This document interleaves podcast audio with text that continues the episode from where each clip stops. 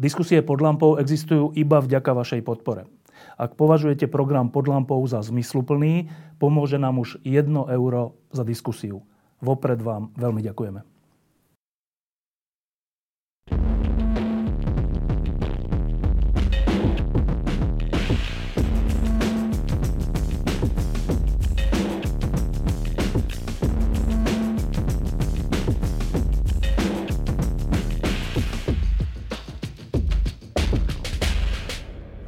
Žijeme v dobe, ktorá je strašne rýchla v posledných dňoch, týždňoch a mesiacoch.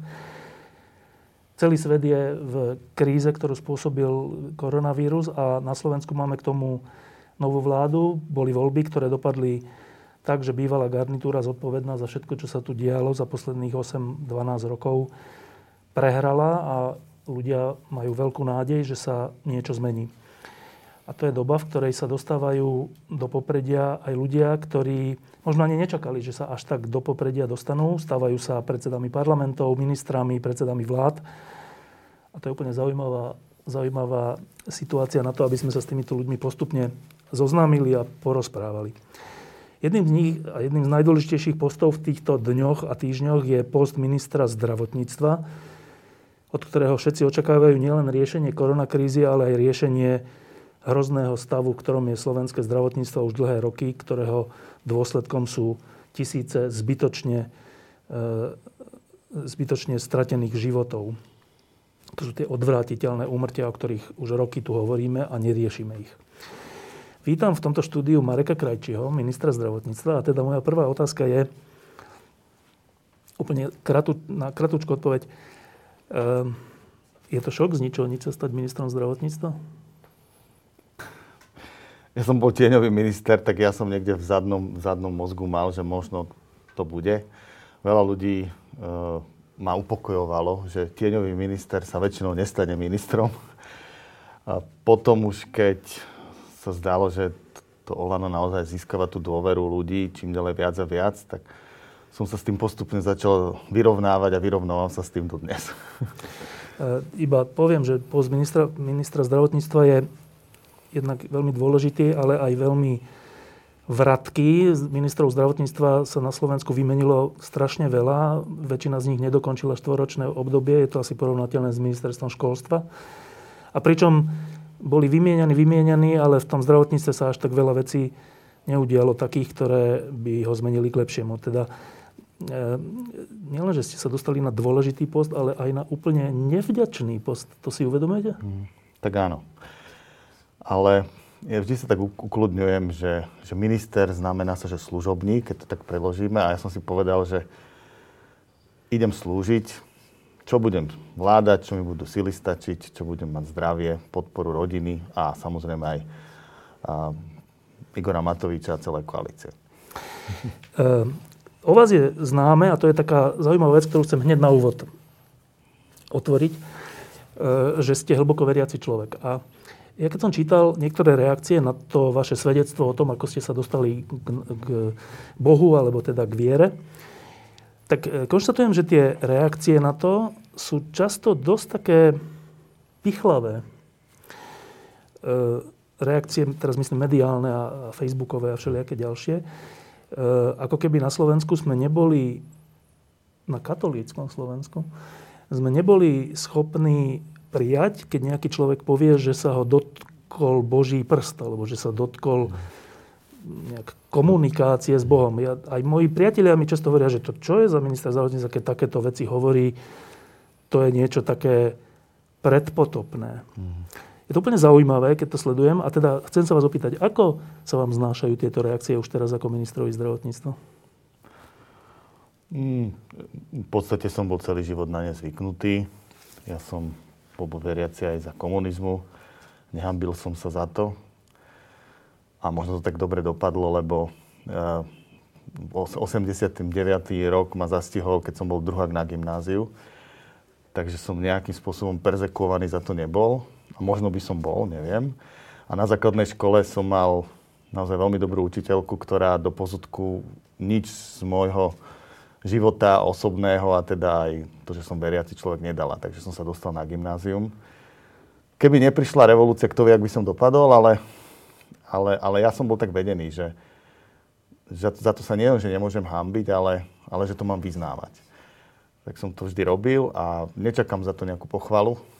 A robím to z presvedčenia, ale zároveň tá moja silná viera vnútri mi dáva silu žiť, veriť v dobro a milovať. Takže ja to, ja, ja, ja to určitým spôsobom rád vyznávam a pokiaľ je, je to inšpiráciou pre niekoho, tak sa vždy tomu poteším. Ale vnímate tie, tie také ako nechápajúce reakcie? Určite. Ako, uh, a Ježiš povedal, že skrátka nečakajte, že vás budú nejakým spôsobom velebiť za to, keď ma budete nasledovať, že nebudete to mať jednoduché, ako som to ja nemal jednoduché, takže z tohto pohľadu je také evaneliového. Ja to, ja to beriem, neprekvapuje ma to a snažím sa na to správne reagovať. Ja no, trocha o tom rozmýšľam, lebo e, žijeme v takej spoločnosti a v takej dobe, keď e, predstaviteľa iných náboženstiev, napríklad Dalaj Lama alebo ďalší, keď hovoria o duchovných veciach, tak je to príjmané. Nie je to príjmané s výsmechom alebo s nejakým dešpektom, naopak. A zaujímavé, že práve na formálne kresťanskom Slovensku, keď sa povie to, čo vy hovoríte, tak je to skôr s dešpektom. Čo, čo to je? No,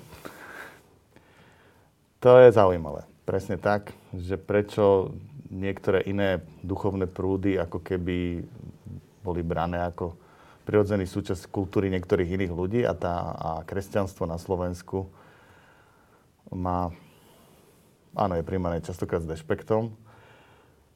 Ja by som to tak povedal, že, že možno, možno to, čo veríme, má nejakú silu, ktorá potrebuje nejakú protireakciu. A tým pádom, tým pádom je tam nejaký protivník, ktorý sa to stále snaží nejakým spôsobom znevažovať, falšovať. Neviem. Niektorí asi by povedali, že ten problém je v tom, že e, veriaci ľudia to komunikujú um, nesprávnym spôsobom, alebo takým iritujúcim, alebo nedospelým, alebo ho, hociaké názvy by som na to našiel. E, môže byť na tom niečo, že tá dobre mienené, dobre mienené svedectvo, keď je ale zle formulované, tak to je vlastne kontraproduktívne. Nemôže to byť takto? Môže byť. Môže byť aj to, že dobré veci sa komunikujú útočne zle, zlým spôsobom a potom to čas spoločnosti vníma ako nejaký fundamentalizmus. Hmm. Môže byť aj to. Áno. No, a teraz tento človek, e, Marek Krajčík, ktorý e, sa dostal k viere ešte, ešte vlastne v mladosti, v detstve, k takej tej osobnej viere, e, sa stal potom lekárom, kardiochirurgom detským. Kardiologom. Kardiologom detským. To bolo zhruba v 90. rokoch? Tak, 98 som skončil a som začal pracovať v kardiocentre. E, niekoľko rokov a teraz, e, ak, si, ak ma teda pamäť neklame, tak v jednej chvíli ste to nejakým spôsobom opustili? Ja som v jednej chvíli sa dostal na takú kryžovatku, kde som rozmýšľal, mm, čo budem ďalej robiť.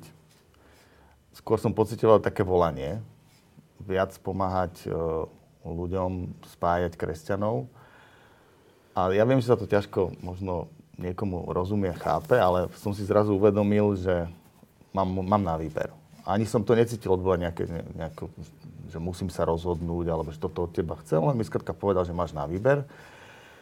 Môžeš sa ďalej rozhodnúť robiť kariéru v medicíne, a však budete tu treba. Dokonca som vtedy dostal aj veľmi zaujímavé ponuky. Som dokonca na šéfa niektorých oddelení v, nemocnici. Alebo začneš budovať niečo, čo nikto zatiaľ asi budovať nebude.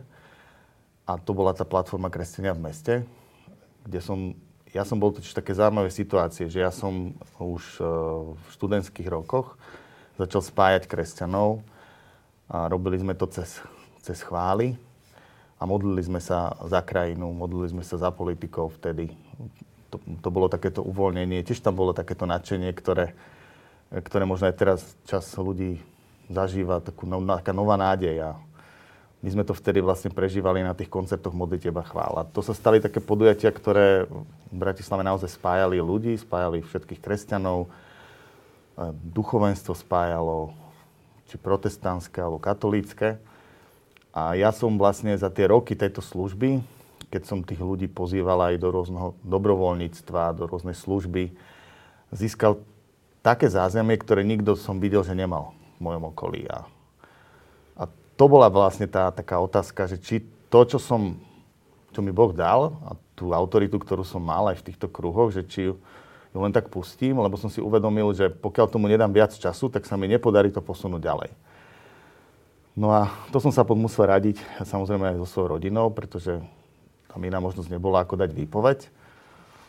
A po zvažovaní, po modlitbách som sa rozhodol teda, že idem do toho, aj, aj s manželkou, aj s rodinou aj s blízkymi a musel som urobiť, teda dal som výpoveď a rozhodol som sa, že začnem viac menej budovať tú platformu kresťania v meste.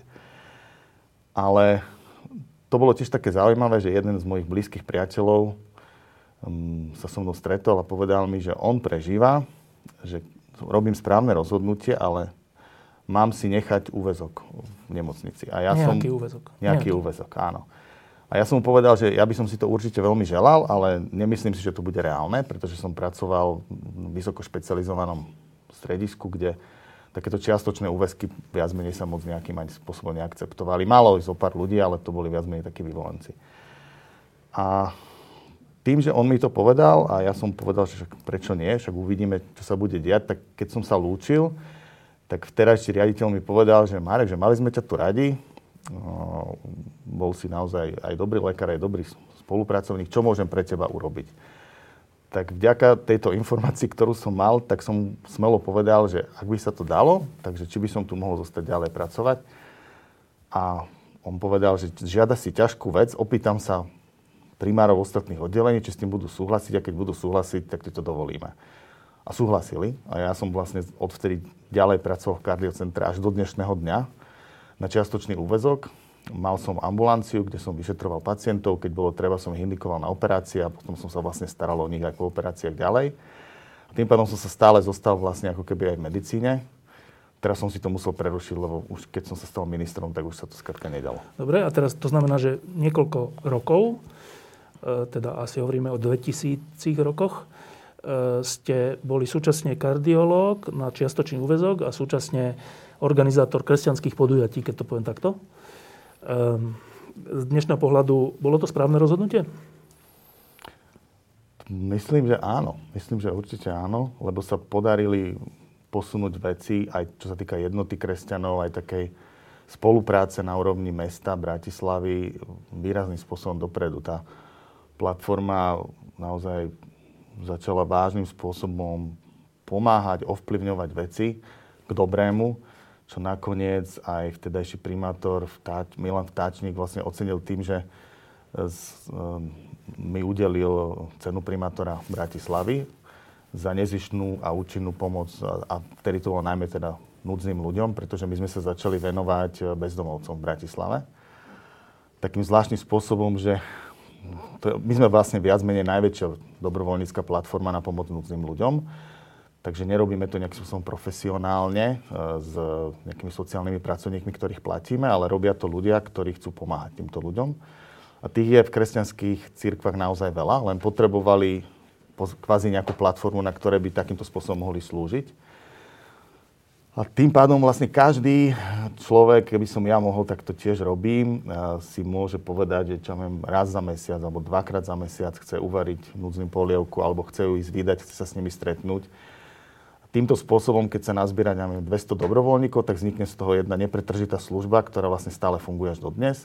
A k tej službe sa potom vlastne nabalovali ďalšie projekty, my sme im aj pomáhali sa zamestnávať. Ďalší ľudia vďaka tejto službe sa k nim dostali bližšie, ku ktorým potom Boh povedal, aby im slúžili viac, hlbšie. To znamená, potom sa už aj zamestnali na úradoch mestských častí a, a, a vzniklo z toho naozaj kopec dobrého. Takže toto je len jeden z takých projektov, čo sa nám podarilo urobiť Ďalšia veľmi zaujímavá aktivita je Milujem svoje mesto. A opäť, je to niečo veľmi podobné, ako robí Pontis, ale my to robíme s ľuďmi a s dobrovoľníkmi, nie s firmami. Cez jeden víkend v väčšinou sa rozhodneme, že ponúkneme Bratislave pomoc, mestským častiam, úradom mestským, ale aj domovom sociálnych starostlivostí, školám, škôlkam. A, a naši ľudia malujú ploty, čistia, pomáhajú, e, robia rôzne, rôzne veci. A je z toho taký naozaj taký veľmi dobrý impuls aj do cirkvy samotnej, že tá cirkev je tu preto, aby takýmto spôsobom slúžila, pomáhala. A keď sme spolu, tak to môžeme robiť e, veľmi efektívne a môžeme byť tým svetlom, ktorý máme byť.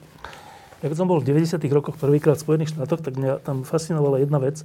E, tam nás vodili po všelijakých inštitúciách a po všelijakých fungujúcich organizáciách, charitách a všeličom. A jedna z nich bola presne takáto, že e, e, starali sa o bezdomovcov alebo ľudí, ktorí sú v problémoch a, fungovalo to tak, že aj v tej štvrti, vtedy Washingtonu myslím, aj najvýznamnejší profesor alebo všelijakí lekári alebo aj hocikto, politik, mal nejaký deň vyhradený a v ten deň prišiel, dal si zásteru a podával polievku alebo varil polievku v nejakom takom centre. Ja som vtedy e, na také nebol zvyknutý. Na Slovensku som o takom nečítal, nepočul, nevidel. A zdalo sa mi to, že skvelá vec. Tak ak hovoríte o tom, že tá organizácia Kresťania v meste, alebo táto platforma, e, ona vlastne robila, nie je to, že sa starali kresťania o kresťanov navzájom, ale že sa starala o to mesto, Áno, to bol vlastne cieľ, prečo sme sa chceli spojiť, že spolu dokážeme robiť niektoré veci, ktoré by sme sami ne, nezvládli spraviť. A táto pomoc bezdomovcom bol krásnym príkladom toho, že ani jedno z tých, z tých cirkevných spoločenstiev, ktoré sa do toho zapojilo, tak samo by sa do toho nepustilo. By mali k tomu rešpekt. Ne, obavy, tak? Obavy, áno. A zrazu takýmto spôsobom sme povedali, ale však to sa dá urobiť. A začalo to ináč veľmi zaujímavé, že my sme cez tú platformu Kresťania v meste najprv začali kvázi spájať tých eh, duchovných lídrov jednotlivých komunít a s nimi začali sme mať také vzťah, modlitby, vzdielanie sa a, a práve rozmýšľanie nad tým, ako môže církev pomáhať mestu. A tam vznikla táto myšlienka a oni začali tú polievku prvýkrát vydávať. A keďže si to oni vyskúšali, tak potom v tých svojich spoločenstvách, církvách to dokázali veľmi efektívne podať ďalej. Tam sa našli ďalší ľudia, ktorí, keby nemali tento vzor, tak asi by sa k tej službe ani nedostali. A najväčšou pridanou hodnotou vidím to, že, že sa tam potom našli ľudia, pre ktorých sa to stalo životným poslaním, vďaka tomuto celému. A tí už teraz pomáhajú ako profesionálne. Sa zamestnali eh, v niektorých organizáciách, alebo ako som povedal, na mestských úradoch. Takže áno, preto vznikla tá platforma, nie pre nejaký inú formu ekumenizmu, skôr preto, aby sme spoločne slúžili. Čo sa mi zdá veľmi dobrá myšlienka a aj veľmi dobrá realizácia. A teraz e, ste... E, kardiológ detský na, na časť úvesku a ste e, v jednej z vedúcich funkcií, ak nie úplne vedúcej funkcii, organizácie alebo platformy, ktorá robí zmysluplnú vec vo verejnom priestore. A čo vás v, tejto, v tomto rozpoložení a v, tak, v takto rozdelenom, uh, rozdelených záväzkoch priviedlo k tomu, že ste v tomto prípade vstúpili do Olano, alebo teda do politiky ako takej?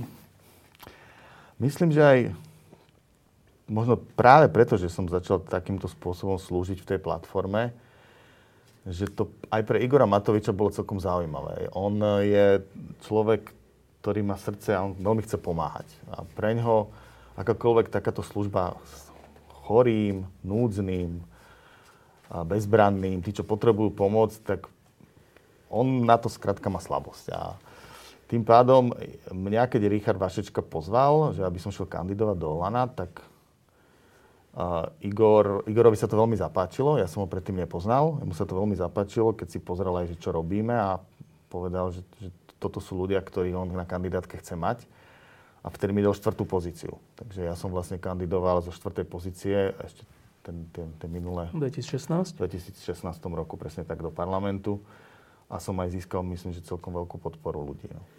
E, toto sa zase stretáva s istým nepochopením, keď aj ľudia ako vy, Vašečka a ďalší, e, ktorí sú aktívni v tých svojich spoločenstvách a majú tiež tzv. stredka a všeličo v rámci kresťanských komunít, e, keď kandidujú, tak časť ľudí to vníma tak, že akože zvyšujú svoju dôležitosť alebo zneužívajú dokonca to, že sú medzi kresťanmi známi a tým pádom získajú ich hlasy, aj keby za kohokoľvek kandidovali.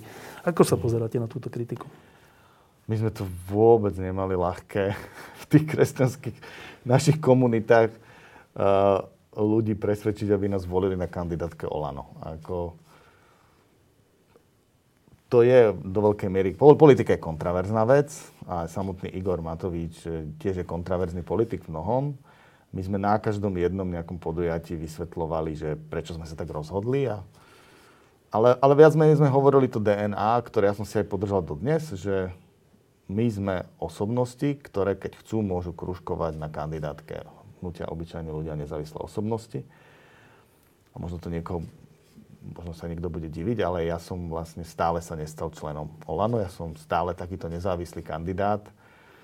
A tým pádom Igor aj dodržal to, čo povedal, že my nemusíme byť súčasťou nejakých štruktúr. Ja nie som vôbec súčasťou štruktúr Olano. Ja som v podstate nezávislá osobnosť, ktorá vstúpila na kandidátke Olano do politiky a teraz som sa dokonca stal ministrom. E, zase časť e, najmä katolíkov na Slovensku vám bude asi zazlievať, že tým, že ste ľudia ako vy a Vašečka a ďalší, ktorí majú za sebou nejaké hlasy, tisíce hlasov, E, kresťanských, takže tým, že ste tie hlasy preorientovali na Olano, tak ste de facto spôsobili, že KDH sa už dvakrát do parlamentu nedostalo. Na to ako odpovedáte? My sme, ale teraz úprimne poviem, my sme v našej kampani nikdy proti KDH nič nepovedali, to sa dá dokázať. A v rámci našej kampane my sme si dokonca robili kampaň spolu s, s kandidátmi za KDH. Takže ľudia sa mohli viac menej vždy rozhodnúť, že či chcú voliť nás, alebo chcú voliť KDH. A je pravda, že keby som ja dostal ponuku od KDH, tak potom by som ich oslabil, ale ja by som nikdy nebol v politike, keby nebolo Olano. Takže z tohto pohľadu ja som kandidoval len za tých, ktorí mi tú príležitosť dali. Ja som od KDH ponuku nedostal. A vďaka tomu som v politike, že som kandidoval teda na Olano. Ale ja som nechcel ísť do politiky. Úplne úprimne poviem. Hoci aj cez platformu Kresťania v meste ja som pozbudzoval ľudia, aby sa zaujímali o veci verejné. Vždy som to robil na každej jednej úrovni spoločnosti. A teda ja som podporoval aj kresťanských politikov, aj cez túto platformu. Ale keď sa mňa pýtali bežne, že či idem do politiky, tak ja som hovoril, že, že to nie, že, že, že, že ani sa mi nejako nechcelo. Ale potom sa stala jedna taká vec, že som veriaci človek. Jeden uh, pastor prišiel sem na Slovensko a pred všetkými povedal, že pôjdem do politiky. A ja som sa na tom smial. Ja som povedal, že vieš, že to nie je také jednoduché do politiky, že ja som není v žiadnej strane, e, nikoho nepoznám, vtedy som ani Richarda nepoznal vôbec. Možno som ho niekde videl, ale nepoznali sme sa vôbec osobne. A on to myslel vážne, ten pastor, a on na druhý deň došiel za mnou a mi povedal, že ty sa smeješ ako Sára, že uvidíš, že to, čo som ti povedal, sa stane. Teraz, keď ti to hovorím, tak aj to niečo so mnou robí. A bolo veľmi zaujímavé mňa od tohto momentu do mesiaca za prvé oslovil Richard, aby som šiel kandidovať a po prvé a po druhé mal som ďalších dvoch ľudí, ktorí došli za mnou úplne nezávisle a povedali mi, že keď sa modlili, vnímali to, že mám ísť do politiky. Takže keď som mal tieto tri také silné svedectvá o svojom živote, tak ja som tú, tú ponuku Richarda musel veľmi vážne zvažovať. Sa veľmi za to modlili a vtedy som pochopil, že mám ísť do toho. A tým pádom som bol trošku taký zlomený, že teda idem, idem a bral som to s tým, že idem slúžiť. Mnohokrát, e, keď som bol v tom parlamente tie posledné 4 roky, tak to naozaj nebolo jednoduché. Niekedy som sa pýtal, či to má aj zmysel, ale stále som mal také uistenie od Boha, že nebudete sa vydržte. A najmä keď to Olano bolo úplne na pokraji zrútenia minulý rok, tak to boli extrémne ťažké časy. Ja som naozaj niekedy nevedel, že čo mám urobiť. A vtedy sa človek aj modlí a niekedy nerozumie, že, že či má ísť doprava alebo doľava a čo má urobiť. A Boh ma cestu previedol. Ja to tak vnímam naozaj, že Boh ma cestu previedol a potom sa stalo to, čo sa stalo, takže neuveriteľné. Ehm, ešte jedna otázka k tomuto obdobiu. Eh, pred pár hodín, pred hodinkou sme tu mali Františka Mikloška a Ivetu Radičovú a ja som sa ich pýtal na to, že ako môže vláda, ktorá je koaličná, vydržať vzhľadom k tomu, že oni obidvaja boli v rôznych koalíciách a v rôznych vládach za tých 30 rokov.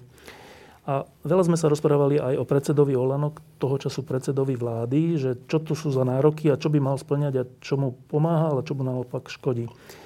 A aj za tie predošlé 4 roky, aj zo samotného klubu Olano e, odišli viacerí ľudia. Taký emblematický príklad je Veronika Remišová, ale aj ďalší, ktorí keď odchádzali, tak hovorili, že, od, že za, teda dôvodom ich odchodu je spôsob, akým Igor Matovič pracuje, akým sa aj správa k ním, ako k ľuďom.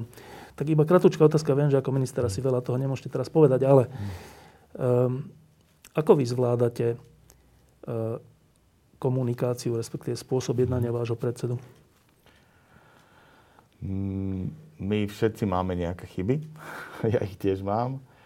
Ale ja to takto kľudne poviem. Ja Igora sa modlím za to, aby som ho vedel mať rád a mám ho rád. A on je dobrý človek vnútri. Ja to viem a viem sa na to spolahnúť. Keď aj urobím nejaké veci, ktoré sa jemu nepáčia, tak on mi to povie a ja sa mu ospravedlním a on mi vždy odpustí. A potom je to aj naopak. Že on keď urobí nejaké chyby a má pri sebe niekoho, kto sa vie ospravedlniť, tak aj on sa vie ospravedlniť. Takže ja v poslednom čase musím povedať, že Igor jaký je, ale ja v ňom vidím ako skvelého premiéra v tom, že to je čistá duša. Že on, on je človek, ktorý vždy žil čestne. Áno, má tie chyby, ktoré má, ale ja si ho ako ľudské osobnosti naozaj vážim. A ja si myslím, že, že Boh si vie použiť takýchto ľudí a verím, že Igora si použije. A možno úplne jedinečným spôsobom. A ja chcem pri ňom stáť, aj ako pri premiérovi tejto krajiny, a chcel som pri ňom stáť predtým. Nebolo to vždy jednoduché, ale myslím si, že to Boh odo mňa chce, aby som teraz robil. E, teraz, keď to počúvajú ľudia, ktorí majú nejakú takú negatívnu skúsenosť, tak si povedia, že no, tak to je dosť naivné, lebo e, jeho predseda je v skutočnosti mocenský človek, ktorý používa marketing a za všetkým je to, aby mal čím viac percent a nie dobré srdce. No, ako by ste na to odpovedali? On má dobré srdce, ale akože iste je to marketér bol v eh, politike minimálne 8 rokov, kde tvrdo vlastne zistil, ako to funguje a začal používať podobné zbranie, ako používali jeho protivníci. Myslím si, že ho do veľkej miery ho to aj deformovalo. No teraz chvíľku potrvá, kým, kým si zvykne na to, že je úplne inej pozícii a že môže používať aj, aj iný typ politiky a že on vyrastie. On, on je podľa mňa človek, ktorý si uvedomuje mnohé veci a ešte raz si myslím naozaj, že on má meké srdce. Ja som ho videl veľakrát odpustiť a on vie, že robí chyby. On je, on je múdry, on, keď urobí chybu, on si to uvedomuje, že ju robí. A pretože on robí chyby, tak vie odpustiť aj druhým, keď, keď sa naozaj ospravedlnia odpustia. Takže ja, ja, ja ešte raz, ja ho chcem mať rád a chcem pri ňom stať a pomáhať mu a, a verte mi, že som voči nemu úprimný. Že nehrám hru pred ním, keď sú nejaké veci, ktoré viem, že mu mám skomunikovať, tak ja mu ich komunikujem a, a on ma počúva. Tak e, mali sme tu týchto dvoch, e, tieto dve legendy po novembrovom vývoje, tak jednou z vecí, ktorá, ktorú by ste mohli odkázať, je, že nech nepoužíva na kritikov slovo múdrosráči, dobre? to už on teraz počuje, už to má odkazané. a vnímate to? Ja neviem. Fakt. Ja si myslím, že musíme ísť láskou a láska mení ľudí. Dobre. Musíme ho mať radi. E, teraz dôležitá vec. E, keď boli tieto voľby, tak pred nimi boli vtedajšou opozíciou formulované ako najdôležitejšie oblasti zhruba tri. Jedna bola celková spravodlivosť na Slovensku, vrátanie korupcie, toho, čo sa stalo pri tej vražde a ďalších vecí. Druhá bola školstvo a jeho upadajúca úroveň. A tretia bola zdravotníctvo. A keď voľby dopadli tak, ako dopadli, tak sa čakalo, kto tieto tri oblasti uchopí ako svoje vlajkové lode a kto s nimi niečo urobí. A zaujímavé, že keď išlo o zdravotníctvo, tak e, ako keby málo ľudí, strán sa hlásilo k tomu, že my chceme ministra zdravotníctva. A na prvý pohľad to vyzeralo tak čudne, že tak prečo ste hovorili, že je to najdôležitejšia vec, jednotlivé strany, keď teraz sa netrháte o to, aby ste mali ministra zdravotníctva. Ale keď som sa potom s tými ľuďmi rozprávala, s tými politickými stranami, tak oni mi povedali, že vieš, že mať ministra zdravotníctva je strašná zodpovednosť a strašný záväzok, ale keď pritom nemáš finančné krytie, teda ministra financií, tak ty nič neurobíš. Ty nemôžeš byť minister zdravotníctva bez toho, aby si mohol rozhodovať aj o nejakých finančných veciach, lebo bez toho sa to nedá zlepšiť. A zdá sa mi, že to je pochopiteľný argument a preto sa mi zdá aj celkom pochopiteľné, že to nakoniec skončilo tak, že ministrom zdravotníctva je človek z Olano a nie niekto iný, lebo máte aj ministra financií, aj predsedu vlády. Ale toto pochopiteľné má aj také svoje, to svoju odvratenú stranu. E, ja nepredpokladám, najmä za tejto situácie, že vás budú minister financí a predseda vlády zahreňať finančnými prostriedkami ako ministra zdravotníctva. Pričom vy ich nevyhnutne potrebujete. Ak, chcete, ak nechcete, nechcete, nechcete skončiť tak, že budete dva roky minister a každý zabudne, že ste boli minister, lebo nič neurobíte. No a ako z tohto hlavolamu chcete výjsť? Teda budete potrebovať veľa finančných prostriedkov na rôzne veci, vrátane platov kvalitných zdravotníkov na druhej strane je tu korona kríza a na tretej strane všetky rezorty budú potrebovať nejaké peniaze, čiže veľa ich nebude. Máte na to v hlave nejaké riešenie? No, nemáme tlačere na peniaze. Ale ja, keď som eh, aj rozprával o tom, že mal by som byť ministrom zdravotníctva, tak som mal jednu z podmienok, že potrebujem stabilné, predvydateľné financovanie. Je to v programu vyhlásení vlády. A to som jasne komunikoval aj Igorovi Matovičovi. A ten boj o, o post ministra financí bol do veľkej miery ovplyvnený aj tým, že ja som hovoril, že keď nebudeme mať ministra financí, tak určite neber Igor ministra zdravotníctva. Takže splnil sa mi ten predpoklad, že, že mám podporu premiéra, mám podporu ministra financií v programom vyhlásení vlády, čo sa týka tej kapitoly financie, tak je zdravotníctvo v prioritách na prvom mieste uvedené. Dostali sme tam v stati stability financovania prísľub, že pokiaľ to nebude možné, tak sa to bude navyšovať každoročne 0,3 HDP, čo je ako veľmi, veľmi solidné, pokiaľ by to naozaj... To je 250 miliónov zhruba tak? Tak podľa toho, aké bude HDP, ale 300 povedzme. 300 miliónov. Ale upozorňujem, že predchádzajúca vláda ona išla dole voči HDP. Takže tam, keď sme to prepočítavali, keď som ja ten dával návrh do parlamentu ešte minulý rok, tak tam to vychádzalo až o 700 miliónov viac, tak ako to oni pôvodne plánovali, keby sa šlo len o 0,1% hore. Takže ono samozrejme, teraz je kríza a pravdepodobne HDP pôjde dole, takže tieto všetky čísla sú nám momentálne na nič.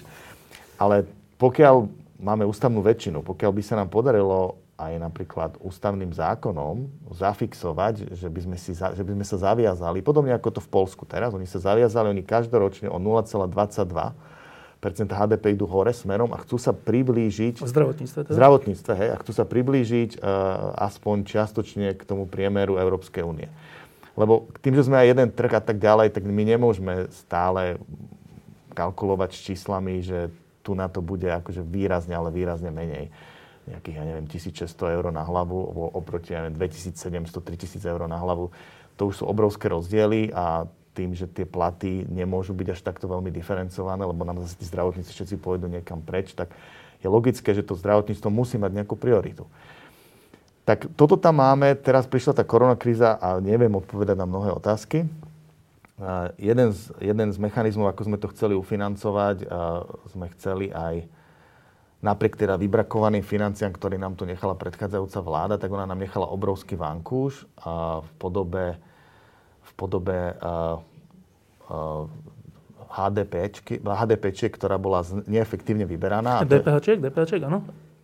Pardon, DPH, jasné. Uh, až 2 miliardy eur. A to urobili aj Poliaci, že keď oni nastúpili, tá nová vláda, im sa podarilo vlastne zlepšiť výber DPH až o, myslím, že 600 miliónov eur ročne.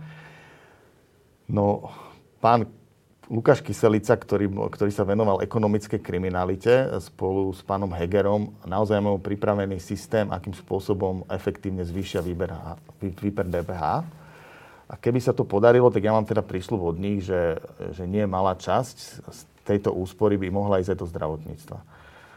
A ďalšie úspory, samozrejme chceme vidieť v efektivite to, ak sa to bude celé, celé manažovať a robiť. Len teraz, keď som nastúpil, tak sme, sme zastavili niektoré toky, ktoré naozaj neboli efektívne. My sme aj, čo sa týka vo Všeobecnej zdravotnej poisťovni. A verím, že keď sa nám podarí zefektivizovať ako aj všeobecnú, tak aj nemocnice, že snáď uh, budeme mať aj priamo úsporu v prevádzke.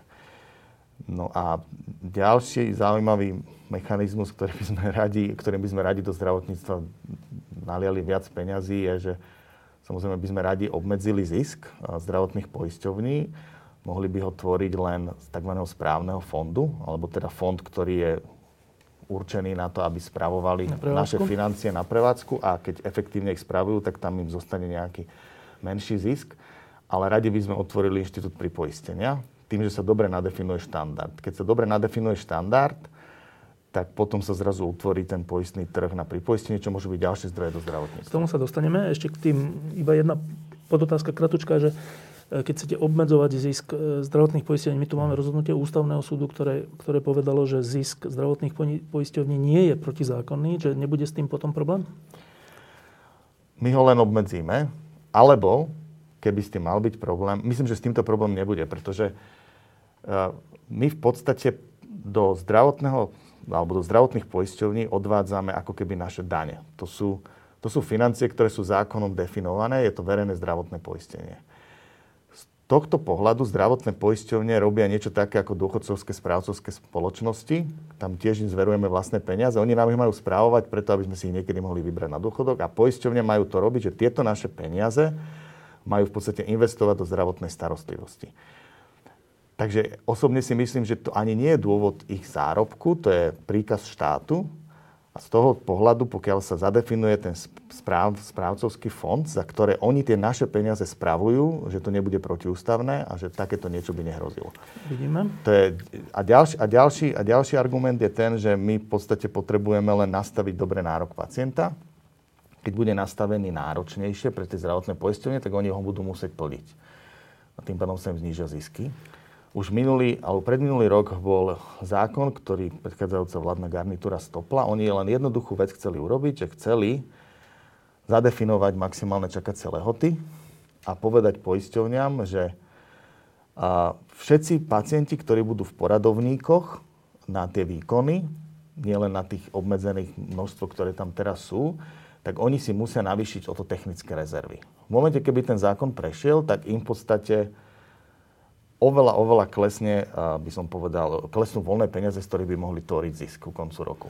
Ale samozrejme to neprešlo. Takže tých mechanizmov, ako sa dá prinútiť tie poisťovne viac investovať do zdravotníctva a generovať menšie zisky je, je kopec a sú úplne korektné. K k poisťovňam sa ešte dosta- dostaneme, ale poďme od začiatku. Uh, Mne za posledné asi za posledných 5 rokov e, zomrelo viacero ľudí z najbližšej rodiny, konkrétne všetci, a ja som pri tom, tým pádom som bol konfrontovaný so zdravotníctvom, s, s návštevou nemocníc, lekární, e, domovou pre seniorov, všeličoho, čo sa týka zdravotníckého aspektu. A mám nejaký pocit z toho, že čo je problém slovenského zdravotníctva, ale nechám si ho zatiaľ pre seba.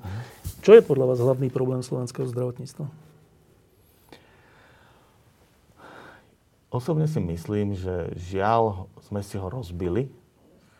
Relatívne dobre organizované zdravotníctvo sme si rozbili kvázi trhom. Tým pádom pacient uh, sa stráca v tom systéme, je blúdny Holandian, má síce právo si hľadať tú zdravotnú starostlivosť, ale v podstate nevie kde a jednotliví poskytovateľia ho posielajú od dverí k dverám. A ten koncept, ktorý my teraz prinášame, je tzv. koncept riadenej zdravotnej starostlivosti, že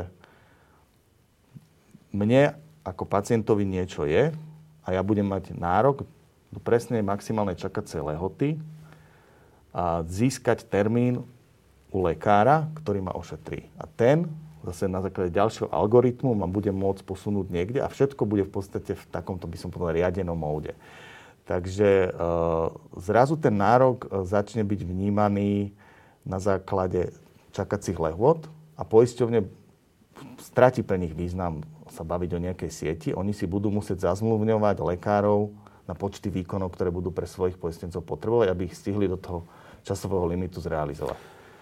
Takže ja osobne myslím, že, že toto mnohým ľuďom zefektívni ich proces, ale na to treba samozrejme dobre nastaviť efektívnu sieť zdravotníctva, ktorú teraz podľa mňa nemáme. No, um, ja teraz poviem, tak to bude zaujímavá diskusia teraz. Uh, prvá dôležitá reforma zdravotníctva, ktorá sa na Slovensku udiala, bola reforma, ktorú spustil Rudolf Zajac, vtedy ešte dávno, v 2002, myslím, ako minister zdravotníctva. A to bola práve reforma, ktorá bola založená na tom, že okrem iného, že trh, teda konkurencia, a teda viacero poskytovateľov a viacero možností, mm. Spôsobí to, že jednak sa zníži miera korupcie a miera toho, že jednotliví štátni úradníci rozhodujú o všetkom a to je strašné pokušenie a v slovenskej histórii zatiaľ nemáme skúsenosť, že by štátni úradníci, ktorí majú túto možnosť, túto možnosť nezneužívali. Čiže bolo to myslené na zníženie korupcie a na zvýšenie efektivity, vpustenie trhu takzvané. A vy ste teraz povedali úplne opačnú vec, mm-hmm. že problém slovenského zdravotníctva je vpustenie trhu vlastne. Áno. No, tak ja si myslím úplný opak. Tak presvedčte ma. tak e, na korupciu sú vždy dve strany. Hej. Na jednej strane to môže byť nejaký skorumpovaný štátny úradník, ale vždycky je tam potom aj tá druhá strana, ktorá tú korupciu mu umožní. A v tomto prípade to môže byť aj biznis sektor. My sme po revolúcii uh, začali podnikať a povedzme si, ak je to podnikateľské prostredie, vôbec nebolo nejaké zrelé, by som povedal, vyspelo európske. Bolo to podnikanie, ktoré vychádzalo z komunizmu. Vieme, ako sa tu rýchlo bohatlo, ako tu vznikali rýchlo oligarchovia. Teda bolo to také podnikanie takého, by som povedal, východoeurópskeho až balkánskeho mm. typu. Teraz na takomto podnikateľskom prostredí a dovoliť takémuto podnikateľskému prostrediu, aby začalo regulovať niečo tak dôležité ako zdravotnú starostlivosť obyvateľov Slovenska, si myslím, že bol obrovský hazard. Nie regulovať. No, Reguloval ale, to štát. No nie, my sme, no, mal by to regulovať štát, ale povedali sme, že nech si to ureguluje, že ten trh to vyrieši. Tak, že ten trh to nastaví optimálne. A podľa mňa výsledok je, že za tých 15 rokov od prijatia tejto reformy sa zdial úplný opak. A môžeme analyzovať prečo, ale v skutočnosti máme jeden z najmenej efektívnych zdravotných systémov, na čo nakoniec už jasne vidíme a doplácame na kvalite zdravia, máme najnižšie dožitie v plnom zdraví, máme jednu z najhorších odraditeľných úmrtností, takže tie dáta nás skrátka nepustia, že tu je nejaký obrovský problém. Ten problém nemusel byť len v samotnej reforme, ale podľa mňa, ja by som to tak povedal, že to je tak, ako keď chcela Amerika v Iraku zaviesť demokraciu. akože natvrdou síce zaviedla, ale nefunguje to. A podľa mňa ten problém tej reformy bol, že áno, tu nás sa povedalo, že, že bude trhové zdravotníctvo, no ale samozrejme sa to nepodarilo urobiť, pretože na to neboli pripravení ľudia a vôbec ani biznis sektor. To čo, si, to, čo ja za posledné obdobie vidím, čo sa deje, je to, že, že práve tí podnikatelia v zdravotníctve korumpovali štát, pretože tým, že dokázali korumpovať štát, tak štát im vlastne umožňoval lepšie podnikať, alebo poviem to veľmi jednoducho, máme napríklad Všeobecnú zdravotnú poisťovňu a dve súkromné poisťovne. Pokiaľ sa tým, ktorí spravujú tieto súkromné poistenie, podarí skorumpovať uh, vedenie Všeobecnej zdravotnej poisťovne, tak aby ju potopili, alebo nejakým spôsobom zadlžili, alebo ne, neefektívne hospodárili, tak štát sa dostáva do situácie, že musí zachraňovať Všeobecnú zdravotnú poisťovňu. Ale tak, aby to nebola nedovolená štátna pomoc, on musí v tej situácii dofinancovať aj ďalšie súkromné poisťovne cez mechanizmus a, a, a, poistencov štátu. Takže samozrejme, že týmto dvom súkromným poisťovňam, alebo ktorýmkoľvek súkromným poisťovňam sa oplatí skorumpovať to vedenie tej všeobecnej zdravotnej poisťovne, pretože oni na tom potom vlastne získavajú. Takisto sa oplatí podnikateľom skorumpovať vedenie akékoľvek nemocnice, pretože keď ju vybrakujú, tak ju potom dokážu lacnejšie kúpiť. A, a takto by sme skrátka mohli pokračovať. Takže ja mám niekedy pocit, že, že v princípe to nie je o tom, či trh alebo netrh. Na korupciu musia byť dvaja. Jednoduchšia cesta sa mi zdá, pokiaľ štát spravujú čestní, morálni ľudia, ktorí zavedú kvalitné pravidlá a aspoň na chvíľku tu zavládne e, efektivita. A potom možno neskôr, keď, keď trošku vyzrieme, e, možno znova ten štát bude môcť pustiť tie opraty a pokúsiť sa pomaly znova púšťať do neho viac trhových pravidel. Dobre, tak teraz vám poviem opačný príklad, lebo ten, tie príklady, ktoré ste hovorili, sú jedna vec. A druhá vec je, že v tých 90. rokoch, keď tu vznikala taká, taká tá vrstva poctivých podnikateľov Mečiarovcov, sa to vtedy volalo, ktorí dostávali tie firmy a podniky a nemocnice a všeličo zadarmo a potom to zhumplovali a predali a, a odišli a, a žijú z tých peňazí dodnes. Tak e, boli tu do 89. iba štátne podniky. Bolo tu štátne SPP, štátne elektrárne, štátne nemocnice, no, všetko. Viete, aká bola strašná korupcia vtedy? No. Čiže myslieť si, že keď bude všetko štátne, napríklad v zdravotníctve, tak tam nebude korupcia, je úplne vyvrátené našou históriou. Lebo to pokušenie je obrovské a myslieť si, že do tých funkcií dostanú sa čestní ľudia s dobrým srdcom a títo teda nebudú robiť, no tak na toto nemáme skúsenosť. To, to, ako v nebi to tak môže fungovať, ale Alebo na v Singapúre. Zemi, no, no, neviem, či v Singapúre nie je veľa trhu, ale dobre, ale že... Nie, nie, tam je práve silný štát. A veľmi v zdravotníctve myslíte? A nie, vôbec vo všetkom. Tam sú štátne podniky, ktoré sú top podniky, sú, najlepší, najlepšie zamestna, sú to najlepší zamestnávateľia a funguje strašne efektívne. Dobre, ale nechoďme do Singapuru, no, lebo to by teraz nejakí ekonomia povedali, že to je úplne inak, ale nechajme to tak. No, jasné. E, teda chcel som povedať tým príkladom to, že viera v to, že keď bude niečo vlastniť štát, tak tam nebude korupcia, nie je opretá o nič. Uh, ale rovnako pokiaľ biznis sektor je skorumpovaný, lebo to je ten istý problém, tak je tiež obrovský problém. Tak je tiež obrovský problém, takže sú to dva úplne rovnaké problémy a teraz otázne je, čo dokážeme rýchlejšie vyriečiť. Či, či ten štát, ktorý začne byť spravovaný nekorupčnými ľuďmi, nie je rýchlejšie riešenie, ako sa snažiť opraviť celú biznis sféru, ktorá je korumpo- korumpovateľná a korumpuje. Žiaľ, korumpovala politikov a preto to vyzerá tak, ako vyzerá. Aj keby tá reforma bola dobre nastavená, ktorú zastavil Rudolf Zajac, tak prax ukázala, že to nefungovalo, pretože tu vznikli oligopoly, ktoré korumpovali politikov a získavali si tým pádom podiely na trhu. Ale to, nebola, to, nebol dôsled, to, bol, to bol podľa vás dôsledok tej reformy, alebo skôr dôsledok správania sa ľudí, ktorí to zneužívali? No tak tá reforma umožnila podnikať v zdravotníctve a tým, že tu nebola kvalitná podnikateľská klientela, ktorá by dokázala čestne podnikať, tak áno, tak vznikli tieto problémy. Plus nezakázalo sa samozrejme také veci, ktoré v Holandsku zakázať není treba, ako krížové vlastníctvo, u nás sa to povolilo alebo lepšie nezakázalo sa to, takže tým pádom naozaj tu vznikol a napríklad jeden veľmi silný hráč, ak vieme, o čom hovoríme, ktorý, ktorý v podstate to zdravotníctvo vlastne od až dole. A momentálne je to, je to, pokiaľ chceme, aby mu niekto konkuroval, tak v súčasnej situácii to nikto iný ako štát už nedokáže. Takže aj podstata toho, čo ja tvrdím, je, že my potrebujeme teraz posilniť štát, aby dokázal konkurovať týmto najväčším hráčom, ktorí už majú oligopolné postavenie. To je iná vec, to, to by bolo v poriadku, že konkurovať, ale že úplne zrušiť konkurenciu? Nie, ale to, to sa ani nedá, pretože by sme boli protiústavní. To znamená, my nechceme zasahovať do, do vlastnických eh, práv. V ničom. Ani v poisťovníctve, ani vo vlastníctve čohokoľvek. No tak eh, jedna z poslankyň vládnej koalície uh, už povedala, ano. že nebude hlasovať za programové vyhlásenie ano. kvôli tomu, že tam vidí hrozbu, že by sa uh-huh. zaviedol tzv. unitárny uh-huh. systém, čo preložené je, že by bola len jedna uh-huh. štátna poisťovňa a to už je zasahovanie do vlastníckých práv tých súkromných, nie? Tam je, ja, ja to aj stále tak vysvetľujem, aj to máme tak v programe a za týmto si stojím. My sme nastavili relatívne náročný nárok pacienta.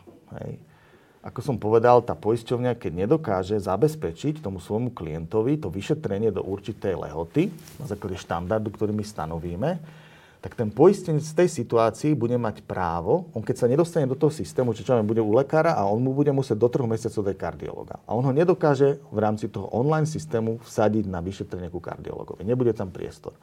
V tej situácii ten poistenec okamžite získava biankošek a on si môže to vyšetrenie zrealizovať u nezmluvného poskytovateľa. To znamená, vzniká nám tu trh. A on, keď si to zrealizuje nezmluvného poskytovateľa, to nemusí byť také výhodné, ako keď tá poisťovňa si zazmluvní svojich, ale, ale ona mu to bude musieť preplatiť. Na základe tohto jednoduchého mechanizmu sa nám môže stať, že poisťovne si povedia, ale my tu takýmto spôsobom podnikať nebudeme. A štát v tej situácii musí byť pripravený na riešenie a povedať, OK, keď nebudete chcieť tu podnikať a budete to chcieť celé položiť, my máme alternatívu B, a tá alternatíva B je, že tak ako ľudia teraz platia vám tie dane, tak budú, plati, budú ich platiť do štátneho fondu a štátny fond prevezme zodpovednosť za poskytovanie zdravotnej starostlivosti z verejného zdravotného poistenia. Rozumiem. A teraz ste vlastne povedali takú vec, že uh inými slovami, že štát urobí to, že e, zmenou podmienok spôsobí, že poisťovňam sa bude horšie dariť a potom ich prinúti vlastne tým, týmto spôsobom k tomu, že sa toho podnikania vzdajú? My sa budeme snažiť nastaviť tak, aby to bolo čo najlepšie pre pacienta, ale v prípade, že by sme boli vydierateľmi, tak myslím si, že je dobre, že v programu vyhlásení vlády je táto veta, že OK, keď to nepôjde, tak máme alternatívu B. Ale povedal som niečo nepravdivé, keď som povedal, že vyhľadujete zdravotné poisťovne a tým ich prinútite opustiť ten sektor? My nechceme vyhľadovať, ale ako, ako to úprimne poviem, myslím si, že povedať si, že zdravotné, poist, zdravotné poistné, ktoré ja a vy platíme, platíme ho na, ne, na základe nejakého princípu solidarity. Ide do zdravotných poisťovní a za toto poistné ja očakávam, že bude nakúpená zdravotná starostlivosť, teraz nie pre mňa, ale pre tých chorých, núdznych a iných ľudí, ktorých tu na Slovensku máme. Zdá sa mi to veľmi zvláštne, keď poisťovňa dokáže urobiť to, že ona im tú zdravotnú starostlivosť nenakúpi a pritom vieme, v akom stave máme zdravotníctvo. A ku koncu roku si povie, že mám tu 35 miliónov, ktoré kvázi zakonzervujem a, a odložím si ich ako zisk. Ale ja som nepredpokladal, že moje peniaze budú takýmto spôsobom použité. A to je a... tak, že, že poisťovne nenakúpia no, tú starostlivosť? Tak, no tak samozrejme, však my vlastne tým, že obmedzíme... Svojim zisk... poistencom? No jasné, však samozrejme. A aký je ten dôvod? No takže ušetria. Ufe, oficiálny dôvod, že prečo nenakúpia zdravotnú starostlivosť svojmu poistencovi? No, no ušetria, skrátka. Nedajú napríklad tomu poskytovateľovi a, také limity, ako si on želá. Tým pádom on má dlhšie čakať celé hoty. Tým pádom tí ľudia čakajú na to vyšetrenie. Keby mu dali vyššie, vyššie limity tomu poskytovateľovi, tak majú menší zisk. Oni takýmto spôsobom vlastne spôsobia, že že obmedzia to takým, tak, že im vznikne vlastne zisk z verejného zdravotného poistenia veľmi vysoký, ktorý sa nám zdá, že je nefér. Takže my to chceme len zakonzervovať a povedať, počkajte, verejné zdravotné poistenie, keďže je daň, tak by malo byť použité na nákup zdravotnej starostlivosti a takto chceme nastaviť. Áno, ale... ale áno. A, a vy budete môcť ešte nad to, keďže poskytujete verejné zdravotné poistenie, začať realizovať pri poistení. Dobre, ale to, čo hovoríte, znamená, že veď my tu máme ešte iné orgány, nemusíme hneď mm. rušiť alebo vyhľadovať zdravotné poistenie. My tu máme e, do, úrad na dohľad mm-hmm. nad mhm. zdravotnou starostlivosťou a ďal, ďalšie orgány, mm-hmm. ktoré predpokladám, že keby poisťovne súkromné či štátna postupovali nekalo, mm-hmm. tak by mali možnosť zasiahnuť, nie?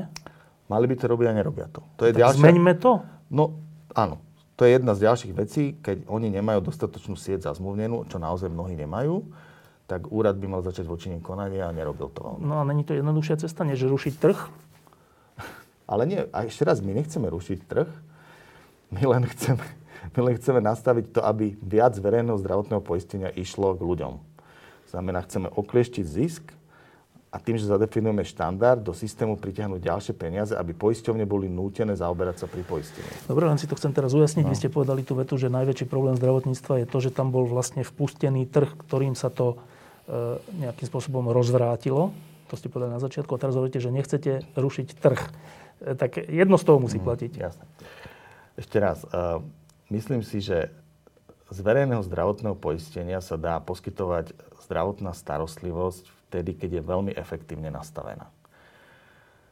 To, ako za socializmu bol, bol nastavené poskytovanie zdravotnej starostlivosti, že boli nemocnice prvého, druhého, tretieho typu a tak ďalej, touto reformou, o ktorej sa rozprávame, tak napríklad z týchto všetkých nemocnic stali všeobecné nemocnice.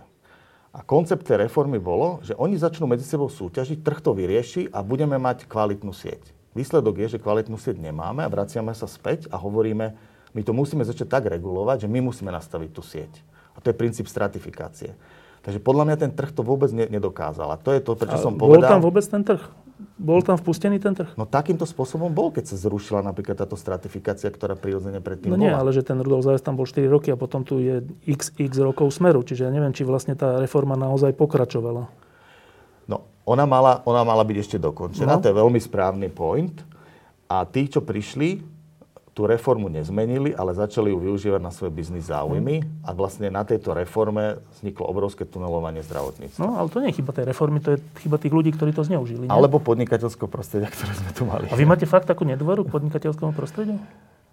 Ja, ja Či verím, iba v zdravotníctve, myslíte? Takto, že, no, ako, ale čak sa pozrime, ako to funguje, že napríklad aj e, Penta ako, ako podniká, oni v viac menej neinvestovali do slovenského zdravotníctva ani jedno vlastné euro. Hej.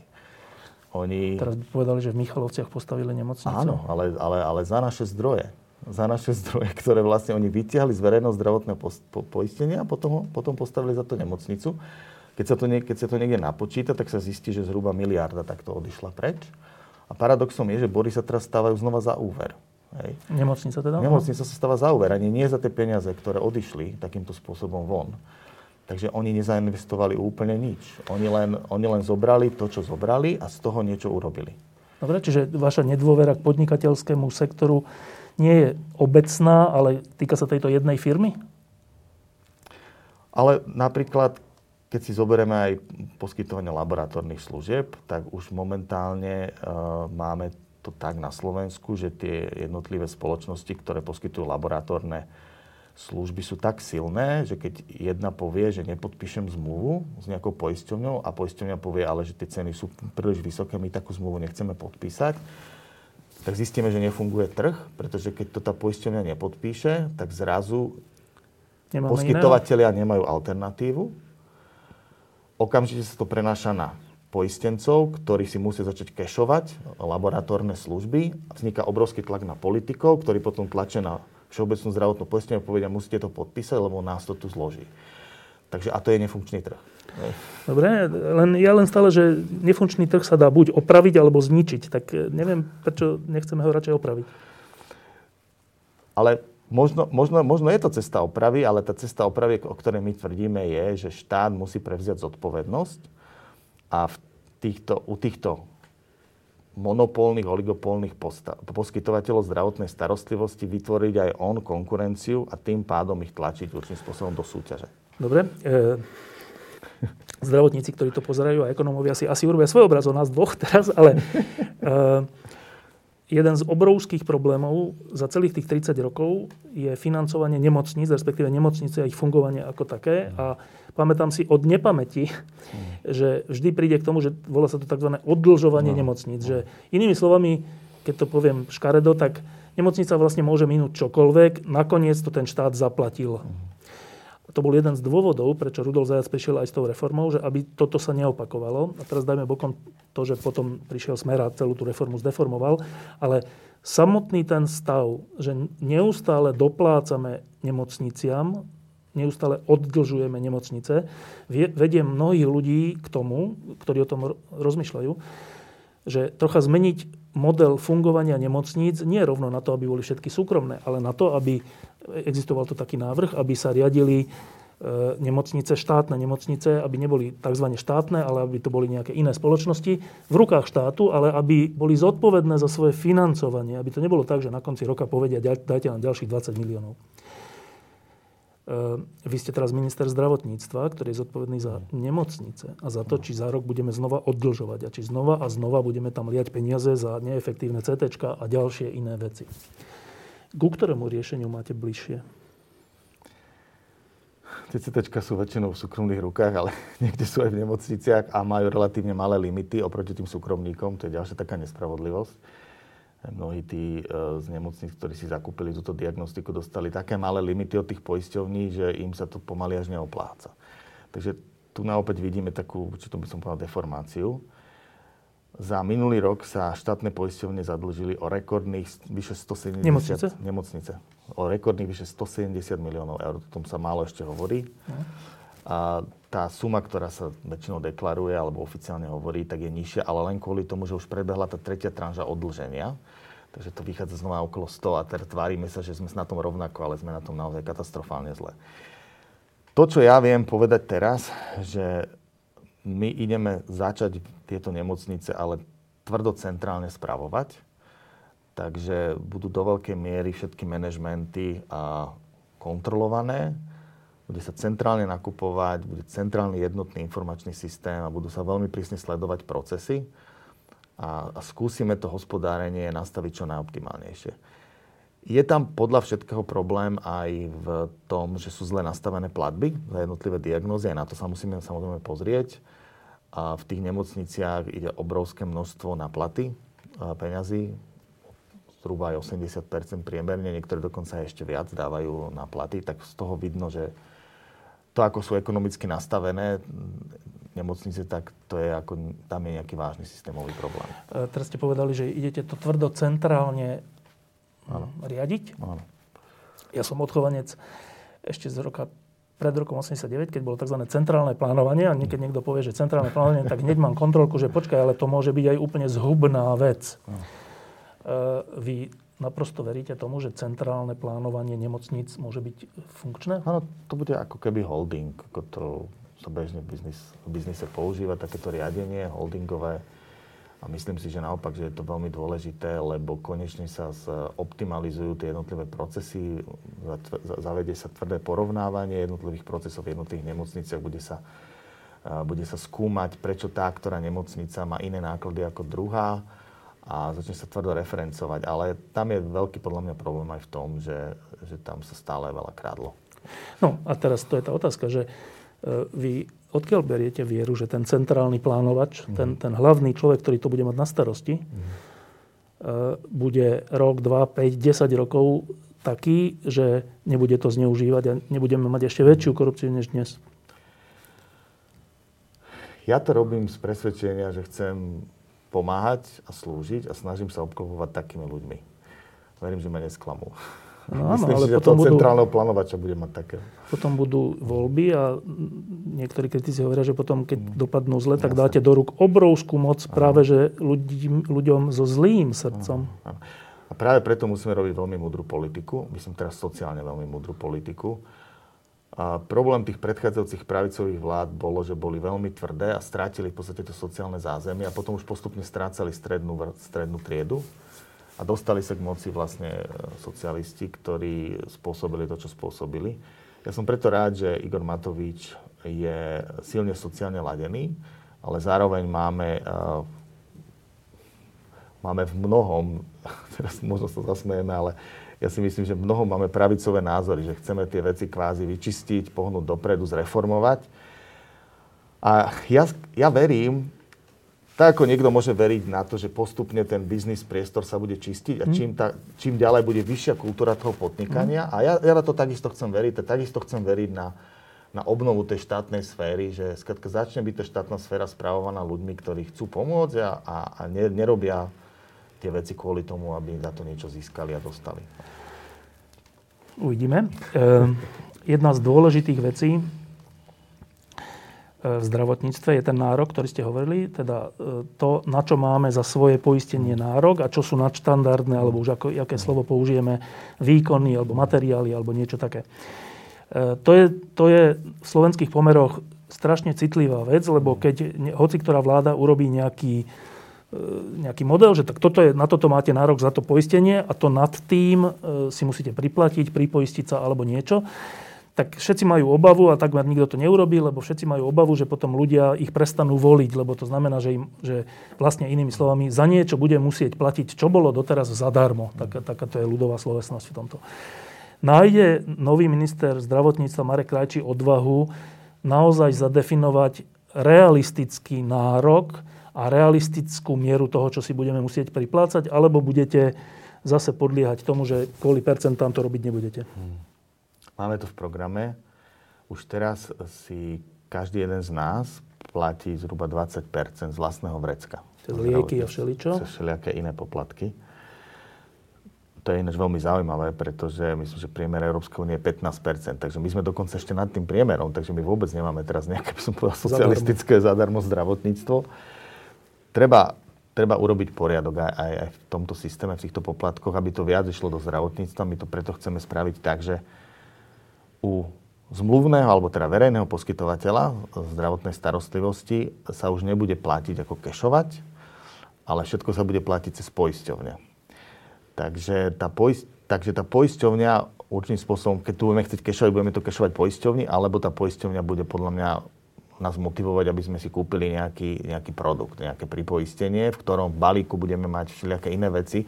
Možno aj na základe našej zvyklosti, že si pozrieme ten účet a povieme si, tak zaplatil som z vlastného vrecka, ja neviem, 2000 eur, teraz som si vymyslel. A ten agent z poistenia za mnou povie, ale keby ste si platili pri poistenie, ja neviem, 100 eur mesačne, tak mali by ste v tom ešte toto, toto, toto, toto, nechcete ísť do toho. A ja verím, že takto sa ľudia postupne rozhodnú ísť do toho pripoistenia, že začne fungovať ten systém pripoistenia, ktorý bude podľa mňa v tom atraktívny, že tie jednotlivé poisťovne budú motivované motivovať poskytovateľov, aby vytvárali pripoisťovacie produkty nadštandardné. A áno, nebudú zadarmo, ale, ale budú to nadštandardné veci. Takže... No a to je ale tá otázka, lebo, lebo tá ťažkosť, politická ťažkosť tohto rozhodnutia je v tom, že keď raz určite nejaký nárok, tak určite tým pádom určite aj to, na čo už nárok za to základné poistenie nemáme. Hmm. To je nepopulárne. E, idete do toho? Áno. Túto nepopulárnu vec naozaj urobíte? Áno, chceme ísť do toho. Aj. A urobíte ten nárok naozaj reálny, alebo bude tak na, premrštený, že vlastne nič nebude treba prepoisťovať? Ten nárok sa dá urobiť. Napríklad sa niekedy argumentuje s tým, že titánové alebo aké náhrady. Opäť 80-ročný človek nepotrebuje titanový kov. Nepotrebuje, aby to 30 rokov vydržalo. Presne tak.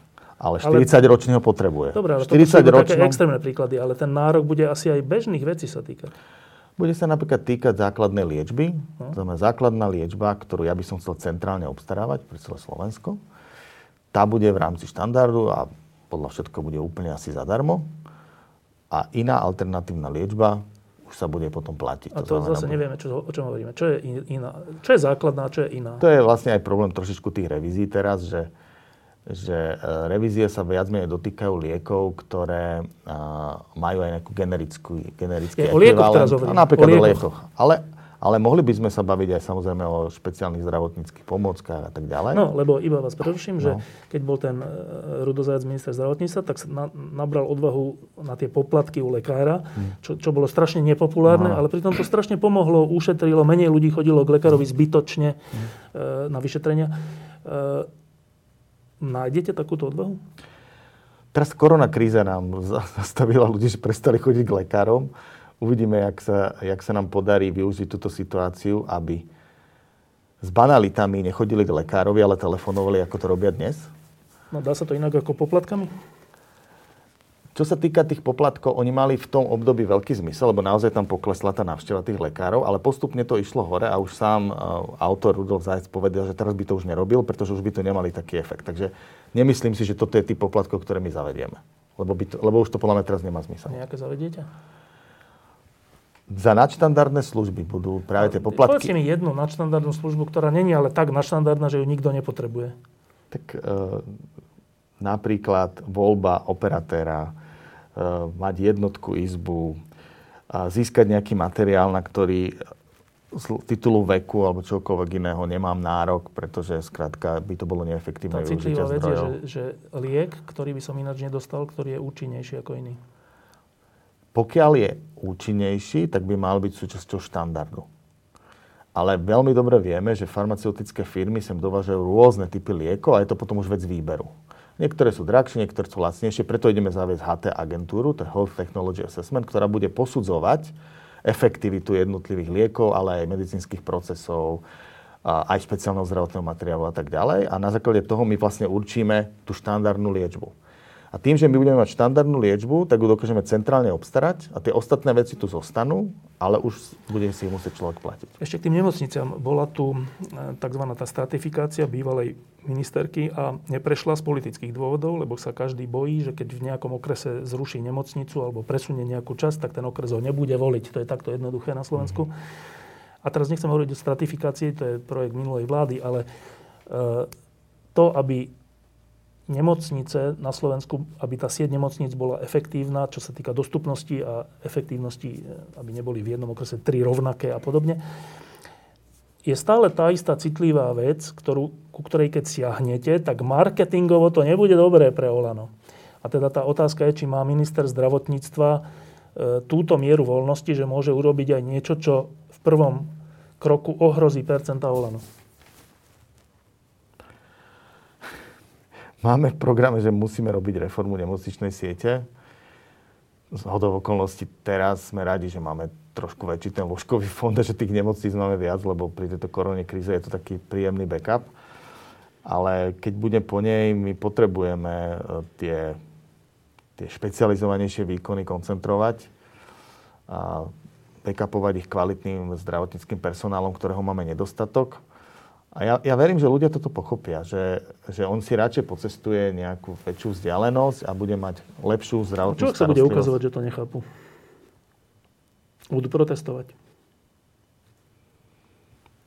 Ja verím, že to pochopia. Ja naozaj verím, že to pochopia. Je pravda, že niektorí ľudia chcú mať tú svoju nemocničku tam u seba. Tú svoju pôrodnicu, tú, tú, tú svoju všetko. To, možno tí takí ľudia naozaj starší, ktorí chodia do tej nemocnice kvázi, teraz nechcem povedať, že častejšie sa doliečiť, treba. áno, častejšie než treba, že sú trošku dekompenzovaní, tak tam idú sa nastaviť na tú liežbu a chcú mať to, áno, tých by sa to nejakým spôsobom mohlo negatívne dotknúť.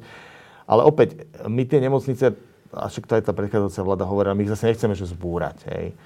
Ale tam môže byť nejaký, nejaká dlhodobo, pre dlhodobo chorých nejaké dolečovanie a toto tam im vieme zabezpečiť. Hej.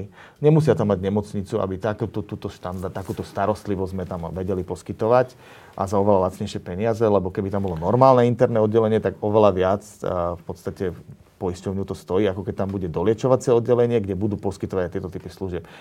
Takže ja, ja si myslím, že sa to bude dať nastaviť tak, že, že, že tie politické straty nebudú také veľké. No, to som teda fakt zvedavý. Zatiaľ, zatiaľ to politické strany moc nenasvedčujú ich správanie tomuto, ale uvidíme. E, dôležitá vec. Zo slovenského zdravotníctva odchádzajú kvalitní ľudia kvôli tomu, že inde ich viac zaplatia, keď to zjednoduším, a plus, že inde majú lepšiu možnosť sa realizovať tak. a postupovať tak, tak. vo svojom vzdelávaní a vo všetkom. Tak, tak, tak. Na to, aby sa toto nedialo, jeden elementárny predpoklad je, že pre tých kvalitných ľudí, ktorí nie sú že všetci, ale je ich niekoľko, veľa, nejaká časť, nech ich je 20 e, budeme musieť zvýšiť platy. E, to sa týka aj školstva, tento istý problém, ale tak týka sa to aj kvalitných ľudí v zdravotníctve. Mm. Zvýšiť platy znamená nárok na rozpočet. Vy ste hovorili, že 250 miliónov alebo 300 miliónov je, za, je záväzok v programom vyhlásení vlády ročne navýšiť, plus niečo z DPH, eh, plus eh, zefektívnenie fungovania zdravotníctva, menej rozkrádania, keď to poviem takto. Ale bude to stačiť na vyššie zaplatenie množstva kvalitných lekárov? No, budúci rok budeme mať veľmi zaujímavú situáciu, lebo my máme teraz v legislatíve ten tak, tú tzv. valorizáciu, ktorá sa odvíja od priemernej mzdy v národnom hospodárstve. Táto valorizácia... Presne tak. Táto valorizácia, táto valorizácia je veľmi dobrý mechanizmus na to, že sa nám podarilo zastabilizovať lekárov v nemocniciach a preto my nechceme na toto siahať. Myslíme si, že keby sa na toto siahlo, tak práve to spôsobí ďalší odliv a to nakoniec hovoria riaditeľa nemocnic a nie len štátnych, ale aj súkromných. A nechcú, aby sa na, aby sa na toto siahalo áno, budúci rok asi klesne. Ja už som sa rozprával s niektorými odborármi a som, som sa ich pýtal presne na toto a oni, oni ale povedali mi, že to je fér. Že teda keď pôjde priemerná mzda na Slovensku dole, takže aj oni musia byť tí, ktorí sú Len pripravení. Bude to väčší odliv tých kvalitných lekárov v tom prípade. Ešte raz, ja si myslím, že práve tento automat uh, nám ich celkom zastabilizoval. No ale keď to bude klesať kvôli kríze? Uvidíme, ako zareagujú ostatné krajiny. Mohlo by byť ale ja si myslím, že väčší problém je to druhé, čo ste povedali, že uh, nám veľmi málo, alebo nie, náš zdravotný systém nie je veľmi atraktívny pre študentov, aby sem chodili a teraz sa to posledné dva roky potvrdilo, že myslím, že dva roky dozadu odliv bol 20% a minulý rok 25%. Ako to je veľmi, by som povedal, nebezpečné.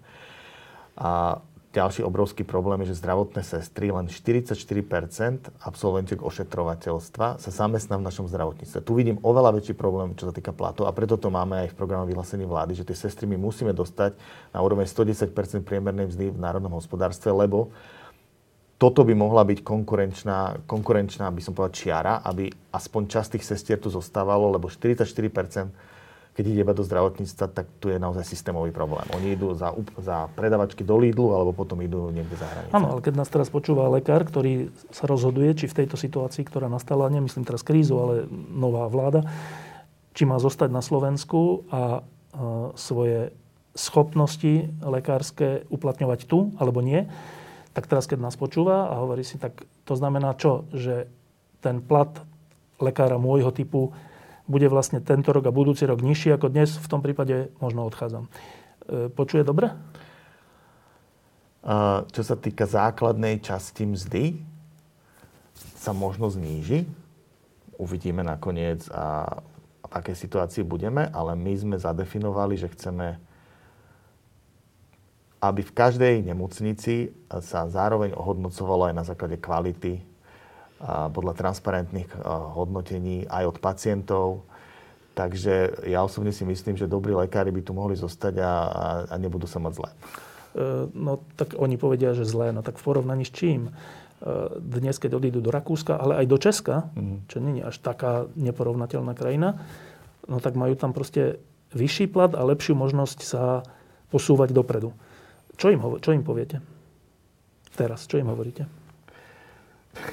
Ja, ja osobne si myslím, že tí, čo tu sú, tak sú tu z presvedčenia, sú tu, sú tu zastabilizovaní, že nebudú odchádzať. Pre mňa bude naozaj, a verím tomu, že teda nebudú odchádzať, vydržia aj, budú aj vidieť, aké, aké zmeny sa v zdravotníctve budú diať. A, ja, a našou ambíciou je naopak sa snažiť udržať tu čo najviac absolventov, eventuálne možno stiahnuť nejakých absolventov aj z Čech. Máme na to taký zaujímavý mechanizmus a chceme pre každého absolventa dať právo, aby sa mohol e, po absolvovaní štátnej skúšky zúčastniť výberového konania na, na miesta v našich slovenských nemocniciach.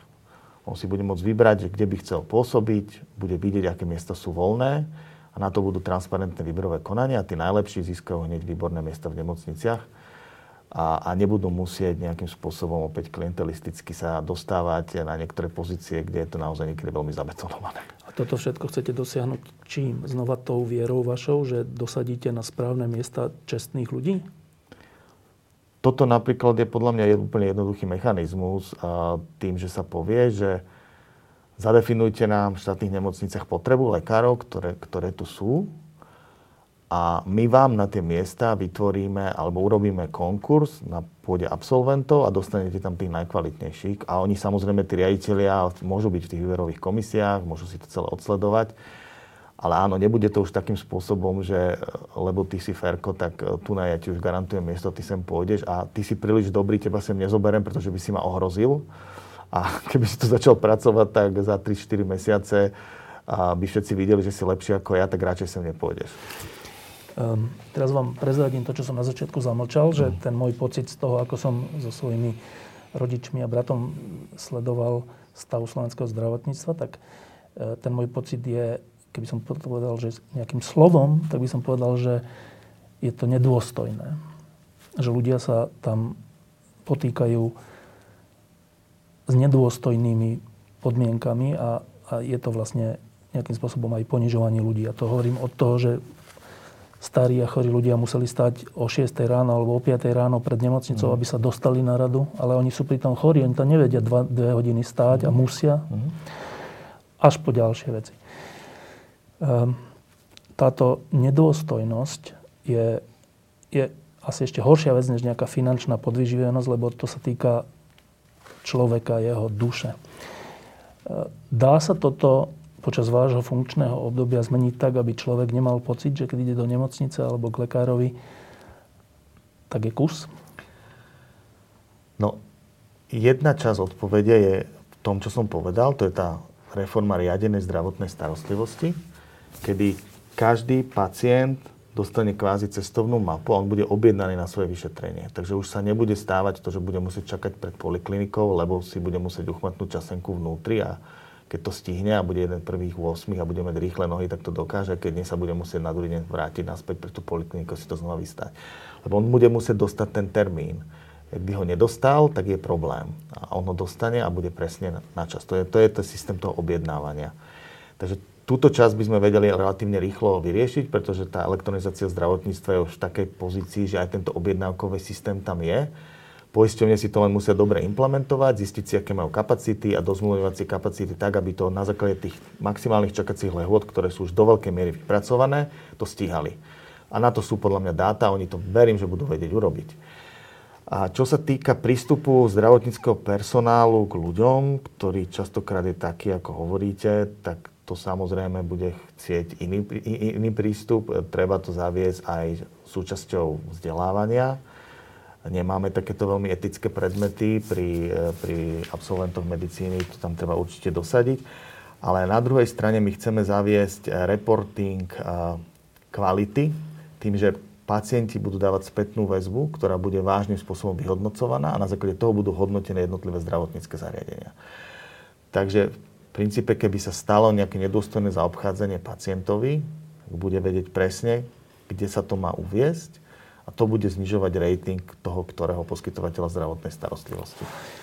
Um, ešte sa vrátim k tej uh, unitárnosti, neunitárnosti a súvisí to s, znova s nejakou dôstojnosťou a s, nejakou, aj so, s daným slovom. Poslankyňa Cigániková tvrdí, že ona aj preto nebude hlasovať za programové vyhlásenie, lebo vraj vy osobne ste jej slúbili, že v programovom vyhlásení nebude unitárny systém a ona sa kvôli tomu vzdala ako predsednička zahra- teda zdravotníckého mhm. výboru nejakých iných vecí a že v, tejto dobrej viere e, súhlasila a potom bola prekvapená, že to tam znova je, tá zmienka o unitárnom systéme a tak nebude hlasovať. A teda inými slovami hovorí, že Marek Krajčí nedodržal slovo. Mm-hmm.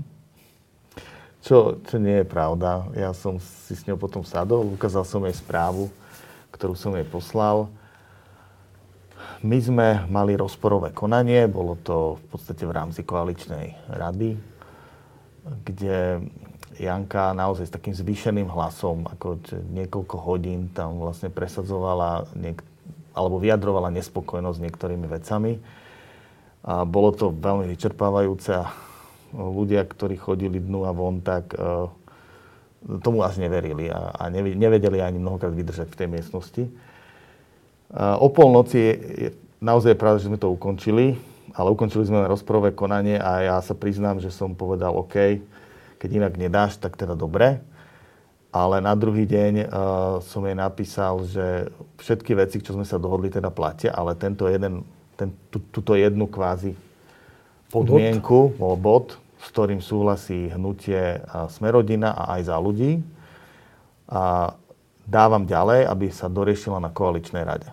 A ja tým pádom som sa už do toho viac menej osobne nezapájal, do tých diskusí, ale som to povedal lídrom jednotlivých politických strán, ktorí potom ďalej vyjednávali a samozrejme aj strana Sloboda Solidarita má v, v programe svojich ministerstiev určité veci, s ktorými mali iní koaliční partnery problém. A dohodlo sa to nakoniec tak, že, že tento unitár tam zostal za ústupky zase e, v rezortoch, e, ktoré, ktoré majú ich nominanti. Ale to nie, že ja by som nedodržal slovo, ja som hneď na druhý deň povedal a môžem tu naozaj prečítať ten e-mail, akým som spôsobom som jej to skomunikoval, že ja s tým nesúhlasím, že by to odtiaľ malo vypadnúť. Ale nechávam to, nech sa dohodnú, nech sa dohodnú teda lídry jednotlivých politických strán a oni sa dohodli tak, že to tam zostalo. E, nakoľko vás mrzí tento konflikt s predsedničkou zdravotného výboru? Ja to nemyslím, že to bol nejaký že vyslovene konflikt. Janka to tam za žiadnu cenu nechcela mať. Podľa všetkého to slúbila niektorým ľuďom, že, to, že ona sa osobne postaví za to, že to tam nebude. Chcela to za každú cenu odtiaľ vyhodiť a Treba povedať, že ten rezort e, mám viesť ja a hnutie Olano, ktoré získalo oveľa väčšiu dôveru od ľudí. A mne sa nezdalo správne, aby keď ja som rozprával v celej svojej predvolebnej kampani to, čo hovorím teraz, že unitár je alternatíva, keď súčasný systém buď nebude fungovať, alebo bude neefektívny, že som to mal odtiaľ vypustiť. Skrátka, pretože pretože Janka to tam strašne nechcela mať. To nie je Janka, ale to je že jedna politická strana koaličná. Jedna politická strana, ale ktorá, keby to tam veľmi nechcela mať, tak uh, musela by urobiť ústupky niekde inde a nebola ich hodná urobiť. Dobre, e, teraz úplne na záver. Ako vás tak počúvam tú hodinu, tak e, mám takýto základný pocit, že vy vsádzate na to, ale nie len ako minister zdravotníctva, ale aj predtým, že e, v človeku je aj niečo dobré a to dobré, keď sa povzbudí, alebo keď sa tomu pomôže, tak sa to presadí. E, a vsádzate na to v zdravotníctve už ako minister, že keď dáte do správnych pozícií čestných ľudí, tak e, nemusí e, riešiť problémy trh, môže to riešiť aj centrálne plánovanie alebo štát, keď chceme. Lebo tí kvalitní ľudia sú zárukou toho, že aj to centrálne plánovanie bude dobre vykonávané, čestne vykonávané. A teraz vám niečo poviem. Toto keď počúvajú ľudia, ktorí boli v roku 89 za to, aby sme prešli od centrálneho plánovania k normálnej slobode a normálnemu podnikaniu a k konkurencii a k takýmto veciam, tak si hovoria, že a čo ten krajči, on je, on, on je za návrat socializmu, alebo že jemu on fakt verí v to, že štát je najlepší vlastník a najlepší rozhodovateľ? Čiže te, asi takéto dva pocity budú mať ľudia, keď vás budú počúvať. Jeden, že vsádzate na čestnosť človeku a druhý, že vsádzate na štát. Um, vy si fakt myslíte, že štát je dobrý vlastník? Myslím si, že oveľa náročnejšie, hoci hnutie Olano má vo svojich, uh, by som povedal, centrálnych tézach, že boj proti korupcii a teda naozaj vyčistiť tú spoločnosť od, od neduhov, ktoré sú rakovinou a ktoré spôsobujú našu neefektivitu a, a vôbec stav, v ktorom sa nachádzame, tak o mnoho jednoduchšie a áno, je vyčistiť rezorty, v ktorých teraz máme tú moc a právo to urobiť a prí, prísť s efektivitou a s efektívnym hospodárením cez, cez štát. A možno, možno to bude pozbudením aj do toho, aby lepšie začal fungovať aj to samotné podnikanie, pretože keď sa odstrihne korupcia na jednej strane, tak nemá živnú pôdu ani na druhej strane a uvidíme, čo to prinesie. Ale áno, správne hovoríte, že ja osobne som za to, aby štát viac prevzal zodpovednosť za zdravotníctvo, aby vytvoril konkurenciu tým oligopolom, monopolom, ktoré v zdravotníctve už máme a aby sa pokúsil pre pacienta vybojovať čo najkvalitnejšiu zdravotnú starostlivosť. Iná vec je vytvoriť konkurenciu tým, ktorí už existujú súkromným spoločnostiam, často aj pochybným, ale iná vec je e, viesť to tak, aby nakoniec tu bol len štát. A to, to, to by som nerád takým spôsobom postavil. Skôr by som chcel, aby, aby mohli podnikať aj v zdravotníctve tí malí podnikatelia, alebo tí naozaj potom vytvoria taký ten funkčný trh. Čím viac tých podnikateľov tých drobných podnikateľov, poskytovateľov zdravotnej starostlivosti bude, tým si myslím, že to môže byť kvalitnejšie, pretože každý si naozaj bude snažiť robiť to svoje a tým aj ten trh bude oveľa, oveľa funkčnejší. Takže skôr by som povedal, že skôr ten boj určite nie je proti týmto, skôr je proti tým oligopolom. A my napríklad tam máme tú, tú záležitosť demograficko-geografických kritérií pri, pri lekárniach nových. Ale málo kto si uvedomí, a, a Janka to vie a nepovedala to tu, ja som jej to vysvetlil, no aj preto z toho ustúpila, že že máme jednu z najhustejších sietí lekární na Slovensku. Máme príliš veľa lekární.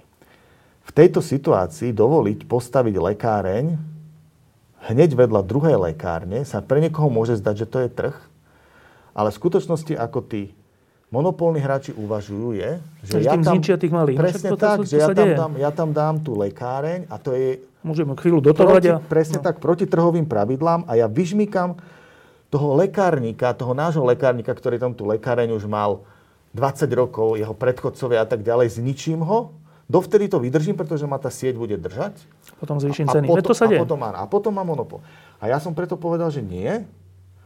OK, keď chce niekto založiť lekáreň, nech si založí, ale na mieste, kde není. Teda, aby tí ľudia ju teda mali bližšie už aspoň, ale nie preto, aby zničil niekoho druhého. A na tomto sme sa dohodli a toto je to, čomu ja verím. Že ja verím v trh, ale v súčasnosti si myslím, že trh je nefunkčný, je deformovaný oligarchami, skorumpovaným biznisom a štát musí prevziať väčšiu zodpovednosť. E, mali sme tu jedného predsedu parlamentu a teraz vychádzajú také správy, ktorý je už nebohý, ktorý e, podnikal v zdravotníctve a teraz vychádzajú správy o nejakom teda dedičstve, ktoré zanechal svojej rodine, čo sú obrovské peniaze. A takýchto príbehov ľudí, ktorí sa priživili na zdravotníctve a teda, nie, nie že priživili, ale ktorí tým pádom sú, spolupodielajú sa na tých nie, nie nevyhnutných úmrtiach, lebo nie sú potom na to peniaze. Tak takých je tu veľa. My sme tu nedávno mali dvoch mladých ľudí, ktorí sa zaoberali e, modelovaním koronakrízy a jeden z nich na konci hovoril, že takú zaujímavú vec, že bývalá vláda alebo bývalí politici vládni hovorili o sociálnych netvoroch, čo sa týka pravicových politikov a on hovorí, mladý človek, že ale sociálny netvor nie je ten, ktorý robí nejaké rozhodnutie, čo sa týka takej či onakej reformy, ale ten, ktorý e, tu vyciciava zdravotníctvo až tak, že dnes nemáme ani len na základné pomôcky a museli sme to strašne zháňať. E, no a teraz tá otázka na vás, že e, na jednej strane sú tu tieto príbehy zneužívania, v tomto prípade aj štátu a štátnych pozícií na to, aby som cez zdravotníctvo zbohatol.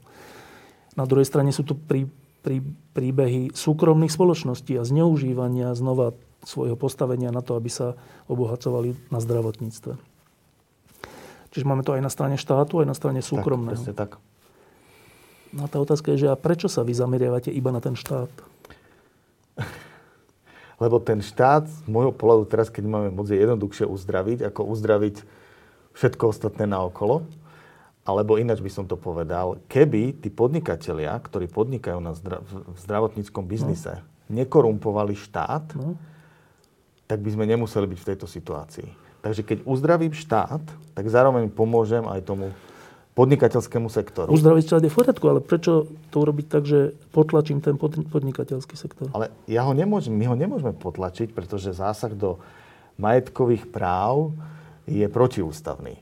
My môžeme iba to urobiť, že štát im začne viac konkurovať. Takže toho sa není treba báť. To je súčasťou trhového mechanizmu. A že keď tu máme laboratória, ktoré už majú monopol, tak podľa mňa štát má postaviť laboratória, aby vytvoril konkurenciu. A ten štát samozrejme sa musí trhovo správať a ja garantujem, že sa bude trhovo správať. To znamená, my tu nejdeme znárodňovať, my tu nejdeme zoštátňovať a my nejdeme, by som povedal, uprednostňovať štát a to v tom našom programovom vyhlásení vlády je úplne jasne zadefinované. My sme len za silnejšiu pozíciu štátu ako regulátora, ale nielen ako regulátora, ale ako vlastníka infraštruktúry, ktorou dokáže konkurovať iným súkromným poskytovateľom. E, keď vás niekto teraz označí na základe toho, čo ste tu teraz hovorili, za človeka skôr lavicového, čo by ste na to povedali? Ja som centrista. Ja, ja, ja verím teda, že, že ľudia um, majú dostať svoje sociálne výhody a teraz som rád, že aj Igor Matovič má toto cítenie, ale na druhej strane verím v reformy, ktoré, ktoré uh, zefektívnia spravovanie spoločných financií, spoločných, spoločných štátnych podnikov a tak ďalej. Čo z tohto, čo je pred vami, o čom sme sa rozprávali, považujete za najťažšiu, ale pritom najdôležitejšiu vec? Aby sme to ustáli teraz v tých tlakoch na začiatku, lebo ja vidím, koľko tých záujmov je a vidím to aj na ministerstve, keď mi unikajú odtiaľ zákony, ktoré idú tam, kam nemajú ísť, keď mi tie zákony niekto tvorí a potom ja sa zistím, že kto to tam napísal. Keď vidím všetky tie záujmy, tak si uvedomujem, že cítim sa niekedy ako David proti Goliášovi. A keď sa nám podarí ustáť tento základ a podarí sa nám naozaj dostať čestných ľudí do tých strategických pozícií a začnú si budovať svoje týmy, ja verím, že už potom za pol roka, za 3 čtvrte roka bude oveľa, oveľa lepšie a bude sa dať dobre budovať a stavať. Takže v tejto korona kríze ešte toto bude treba urobiť. Cítim sa ako taký Nehemiáš, ktorý keď začal stavať tie hradby Jeruzalema, tak v jednej ruke musel mať meč a bojovať s nepriateľom a v druhej ruke alebo druhou rukou sa snažil budovať niečo zmysluplné. Z tých vecí, o ktorých sme hovorili, jedno sú nemocnice a ich fungovanie a sieť, druhé nárok E, zadefinovať nárok tak, aby bol rozumný. Tretie sú lieky, štvrté je poisťovne. Ktorá z nich je naozaj taká, že najväčšia výzva pre vás? A poviem niečo úplne iné, čo som nehovoril. A pre mňa je najväčšou výzvou zreformovať a zachrániť primárnu ambulantnú sféru, ktorá je základom zdravého a dobre fungujúceho zdravotného systému. Ona má vyriešiť 80% prípadov, keď sa to podarí urobiť, tak potom nám už tých zvyšných 20 môže získať kvalitnú zdravotnú starostlivosť v tých vysokošpecializovaných nemocniciach, alebo teda by som povedal úrovniach poskytovania zdravotnej starostlivosti. A to je v takom stave, že to treba zachrániť? To treba zachrániť, pretože všeobecných lekárov, to je tesne pred kolapsom, majú vysoký priemerný málo. vek. Je ich málo a majú vysoký priemerný vek. Tam je priemerný vek, myslím, že okolo 60 rokov to za v, horizonte 5 rokov, a oni aj teraz, aj je korona kríza, a hovorím o priemernom veku, to je veľa lekárov v dôchodkovom no. veku, oni môžu skrátka zavrieť ambulancie a nám to úplne skolabuje. A toto je jeden z vážnych problémov. Aj rezidenčný program bol rozbitý mojimi predchodcami teraz. Veľmi málo ľudí sa do ňoho zapojilo, takže ten treba oživiť a rozchodiť a zároveň treba nastaviť tie podmienky tak, aby to bolo atraktívne. Aby ten všeobecný lekár naozaj mal kompetencie, ktoré teraz mnohokrát nemá, aby jeho sestry mali kompetencie, aby mohol, aby mohol čas svojej agendy preniesť na sestry, aby sa začalo atraktívnejšie, že začnú spolupracovať títo lekári, že začnú vytvárať komunitné sieťovanie aj s inými poskytovateľmi zdravotnej starostlivosti A toto bude obrovská výzva. Máme na to pripravený aj taký špeciálny mechanizmus financovania, ktorý bude motivovať, aby, aby sa združovali, aby si viac pomáhali, aby zamestnávali viac cestier. Čím ten lekár bude vedieť mať viac cestier, tým bude mať zaujímavšie možnosti ohodnotenia a viac sa mu to oplatí robiť. Plus chceme zvyšovať ich kapacitu a cez to, aby sa teda viac telefonovalo, chceme zaviesť jednu non-stop nepretržitú telemedicínsku linku, čo teraz táto korona kríza nám v niečom pomáha, že ľudia sa naučili telefonovať, ale to bol naozaj náš zámer, že všetky poistenie by sa mali poskladať na jednu telemedicínsku linku, kde by každý človek mohol zatelefonovať, kde by mu poradili zdravotní profesionáli, či vôbec má navštíviť toho svojho lekára, alebo nie. A eventuálne by ho rovno mohli poslať do lekárne, si nejaký liek vybrať, aby sme odľahčili vlastne tú primárnu sféru, aby tá primárna sféra mohla začať sa viac zaoberať naozaj ľuďmi, ktorí potrebujú niečo vyriešiť a neboli z nich tí dispečeri, ktorí len rozdávajú tie lístky k špecialistom. A toto, táto, teraz odpovedáte na otázku, že čo je najťažšia vec typu nemocnice s porspentov, e, všeličo ďalšie, nárok, e, stratifikácia. A vy že nie, že, že obvodní lekári to naozaj to je väčšia výzva ako tie všetky spomenuté predtým? Toto, keď sa toto podarí nastaviť, už teraz to analytici vypočítali, že má to potenciál usporiť 200 miliónov eur ročne, čo sa síce možno nezdá, že nejaké úplne strašne hviezdne číslo, ale ono to aj generuje spokojného pacienta, lebo ten pacient nepotrebuje blúdiť po ďalších lekároch, špecialistoch. On keď nájde toho svojho rodinného lekára, ktorý mu vyrieši 80% jeho ťažkostí, tak on bude spokojný. A my ušetríme obrovské financie, pretože nemusia, nemusíme tých pacientov posielať do tých drahších vyšetrení, k špecialistom, do nemocnic nemusia chodiť.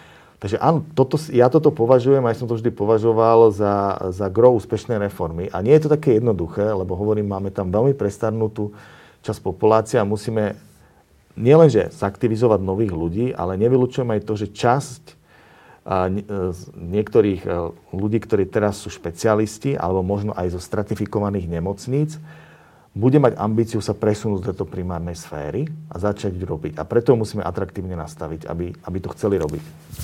Myslíte si, že budete ministrom zdravotníctva 4 roky? Ja sa na to tak pozerám, že som služobník a naozaj to robím len s tou motiváciou, že chcem pomôcť. A ma to tak veľmi uvoľňuje pred všetkými tými politickými útokmi a všetkými vecami, čo sa deje, lebo ja som pripravený odísť zajtra. Úplne úprimne to poviem, keď ma, keď ma Boh chce, tak ma udrží na tej pozícii tak dlho, ako tam budem mať byť. A táto viera mi dáva silu ísť ďalej a neviem, ako dlho to bude, ale, ale ja, som, ja nebudem frustrovaný, keby som musel odísť skôr, ale som pripravený tam byť tak dlho, ako bude treba. Prečo sa to pýtam? Lebo tento post je okrem toho, že je strašne citlivý a veľa, veľa ministrov zdravotníctva nevydržalo 4 roky, z rôznych dôvodov boli odvolaní alebo sami odišli, tak je to aj strašne náročné na management, na to, že s mnohými zaujímavými skupinami vyjednávať, s mnohými odbormi, s lekármi, so, so sestričkami, s hocikým. E, a z toho, čo ste hovorili o svojom predchádzajúcom pôsobení, tak e, niektorí ľudia si povedia, no ale však on nemá tú manažerskú schopnosť, alebo teda skúsenosť, E, ktorá si vyžaduje takýto obrovský moloch, ako je zdravotníctvo. Áno, to je celkom dobrý point. Na druhej strane, tí ľudia, ktorí so mnou spolupracovali aj v tej platforme Kresťania v meste, tak oni celkom ocenili moje manažerské schopnosti, ako som dokázal veci vyriešiť a, a nie so zamestnancami, ale s dobrovoľníkmi a veci veľmi dobre fungovali.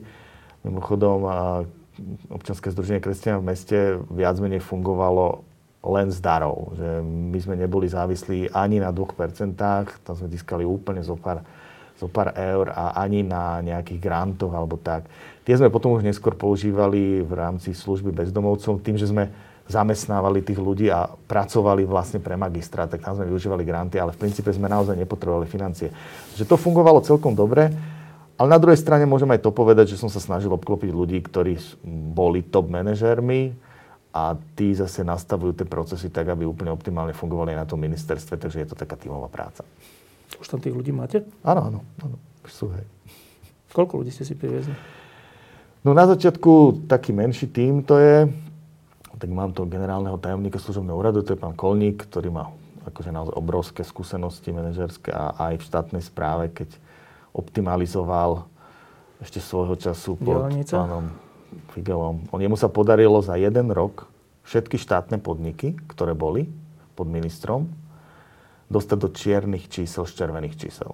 A ja sa modlím za neho a verím, že sa nám to podarí veľmi rýchlo aj v nemocniciach. A teraz, keď mi rozpráva, kde vidí, kde tie peniaze utekajú a naozaj, naozaj utekajú a boli na nás rôzne veci pripravené a pozastavoval to hneď, tak mám z toho dobrý pocit. Verím, že s ním sa bude dať naozaj veľa vecí vyčistiť a pohnúť dopredu. A naozaj verím, že sám. Verím, že to naozaj uvidíme, že sa to dá. Tak sme sa len tak bavili a on povedal, že za to, čo zatiaľ videl, mal pocit, že 20% ide skrátka do luftu. Keby, keby to bolo 20%, tak to, je, to sú neuveriteľné peniaze, ktoré sa budú dať ušetriť. Posledná otázka. Vy ste uh, uh človek, ktorý zdôrazňuje srdce, dobrotu a takéto veci. Aj v tomto rozhovore viackrát to používate, čo niektorí ľudia podľa mňa nebudú chápať, ale mne sa to celkom páči. Ale minister zdravotníctva v rezorte, ktorý je takto uh, rozkradnutý, nefunkčný, zneužívaný, uh, musí byť aj človek, ktorý niekedy obrazne povedané buchne po stole a povie, že nie, tak toto proste nebude. A nahneva tým mnohých. Ste schopní bufnúť po stole? Nepoznáte ma. Som, hej. Ste? jasné, jasné. Ale snažím sa udržať pokora, alebo meekness v angličtine, sila pod kontrolou, tak snažím sa tú silu držať pod kontrolou. O Mojžišovi sa to hovorilo, že to bol najpokornejší muž na zemi, že tú obrovskú silu, ktorú mal aj, aj od Boha, že dokázal držať pod kontrolou, tak je to pre mňa taký vzor. Ale viem buchnúť, áno. Budem čakať na to buchnutie. Marek Krajči, ďakujem, že ste prišli. Ďakujem veľmi pekne za pozvanie. Uh, spávate? Uh, málo. Málo a to bola jedna z vecí, keď som v tej korone nastupoval, že tá zodpovednosť, ktorá na mňa padla, tak mi vlastne spôsobila obrovský stres, ktorý mňa skoro ráno budí a, a normálne sa budím s tepácim srdcom. Doteraz? Myšlien, už sa to trošku zjemňuje, ale stále. A spotený som väčšinou. Sa musím ísť osprchovať a potom už človek nevládze niekedy. No. Ale teraz sa mi, ďaká Bohu, podarilo za posledný trošku sa dať dokopy, že už, už viem aj po obede fungovať, lebo už to bolo také, že už som niekedy ani sa nevedel sústrediť na ľudí. E, veľa sa hovorí o vašom predsedovi a vôbec o ľuďoch volano, ktorí sú v takýchto vysokých funkciách neskúsení, lebo nikdy v takých neboli, že vašim veľkým rizikom bude, že budete chcieť riešiť všetko a potom nevyriešite nič. Teda mm. takým o, učeným jazykom sa to hovorí, že makromanagement a mikromanagement, mm. ale myslí sa tým to, že či budete vôbec vedieť delegovať niektoré veci iným ľuďom a nemať všetko v rukách. Vy, vy s tým ako sa boríte? To sa nedá ináč urobiť, ako to delegovať. To ja vidím to to je taký obrovský nápor, že keď si to človek neusporiada a nevie, nevie delegovať, tak to nedá. Poradte to aj predsedovi. On na to príde. Prichádza podľa mňa. Diskusie pod lampou existujú iba vďaka vašej podpore. Ak považujete program pod lampou za zmysluplný, pomôže nám už 1 euro za diskusiu. Vopred vám veľmi ďakujeme.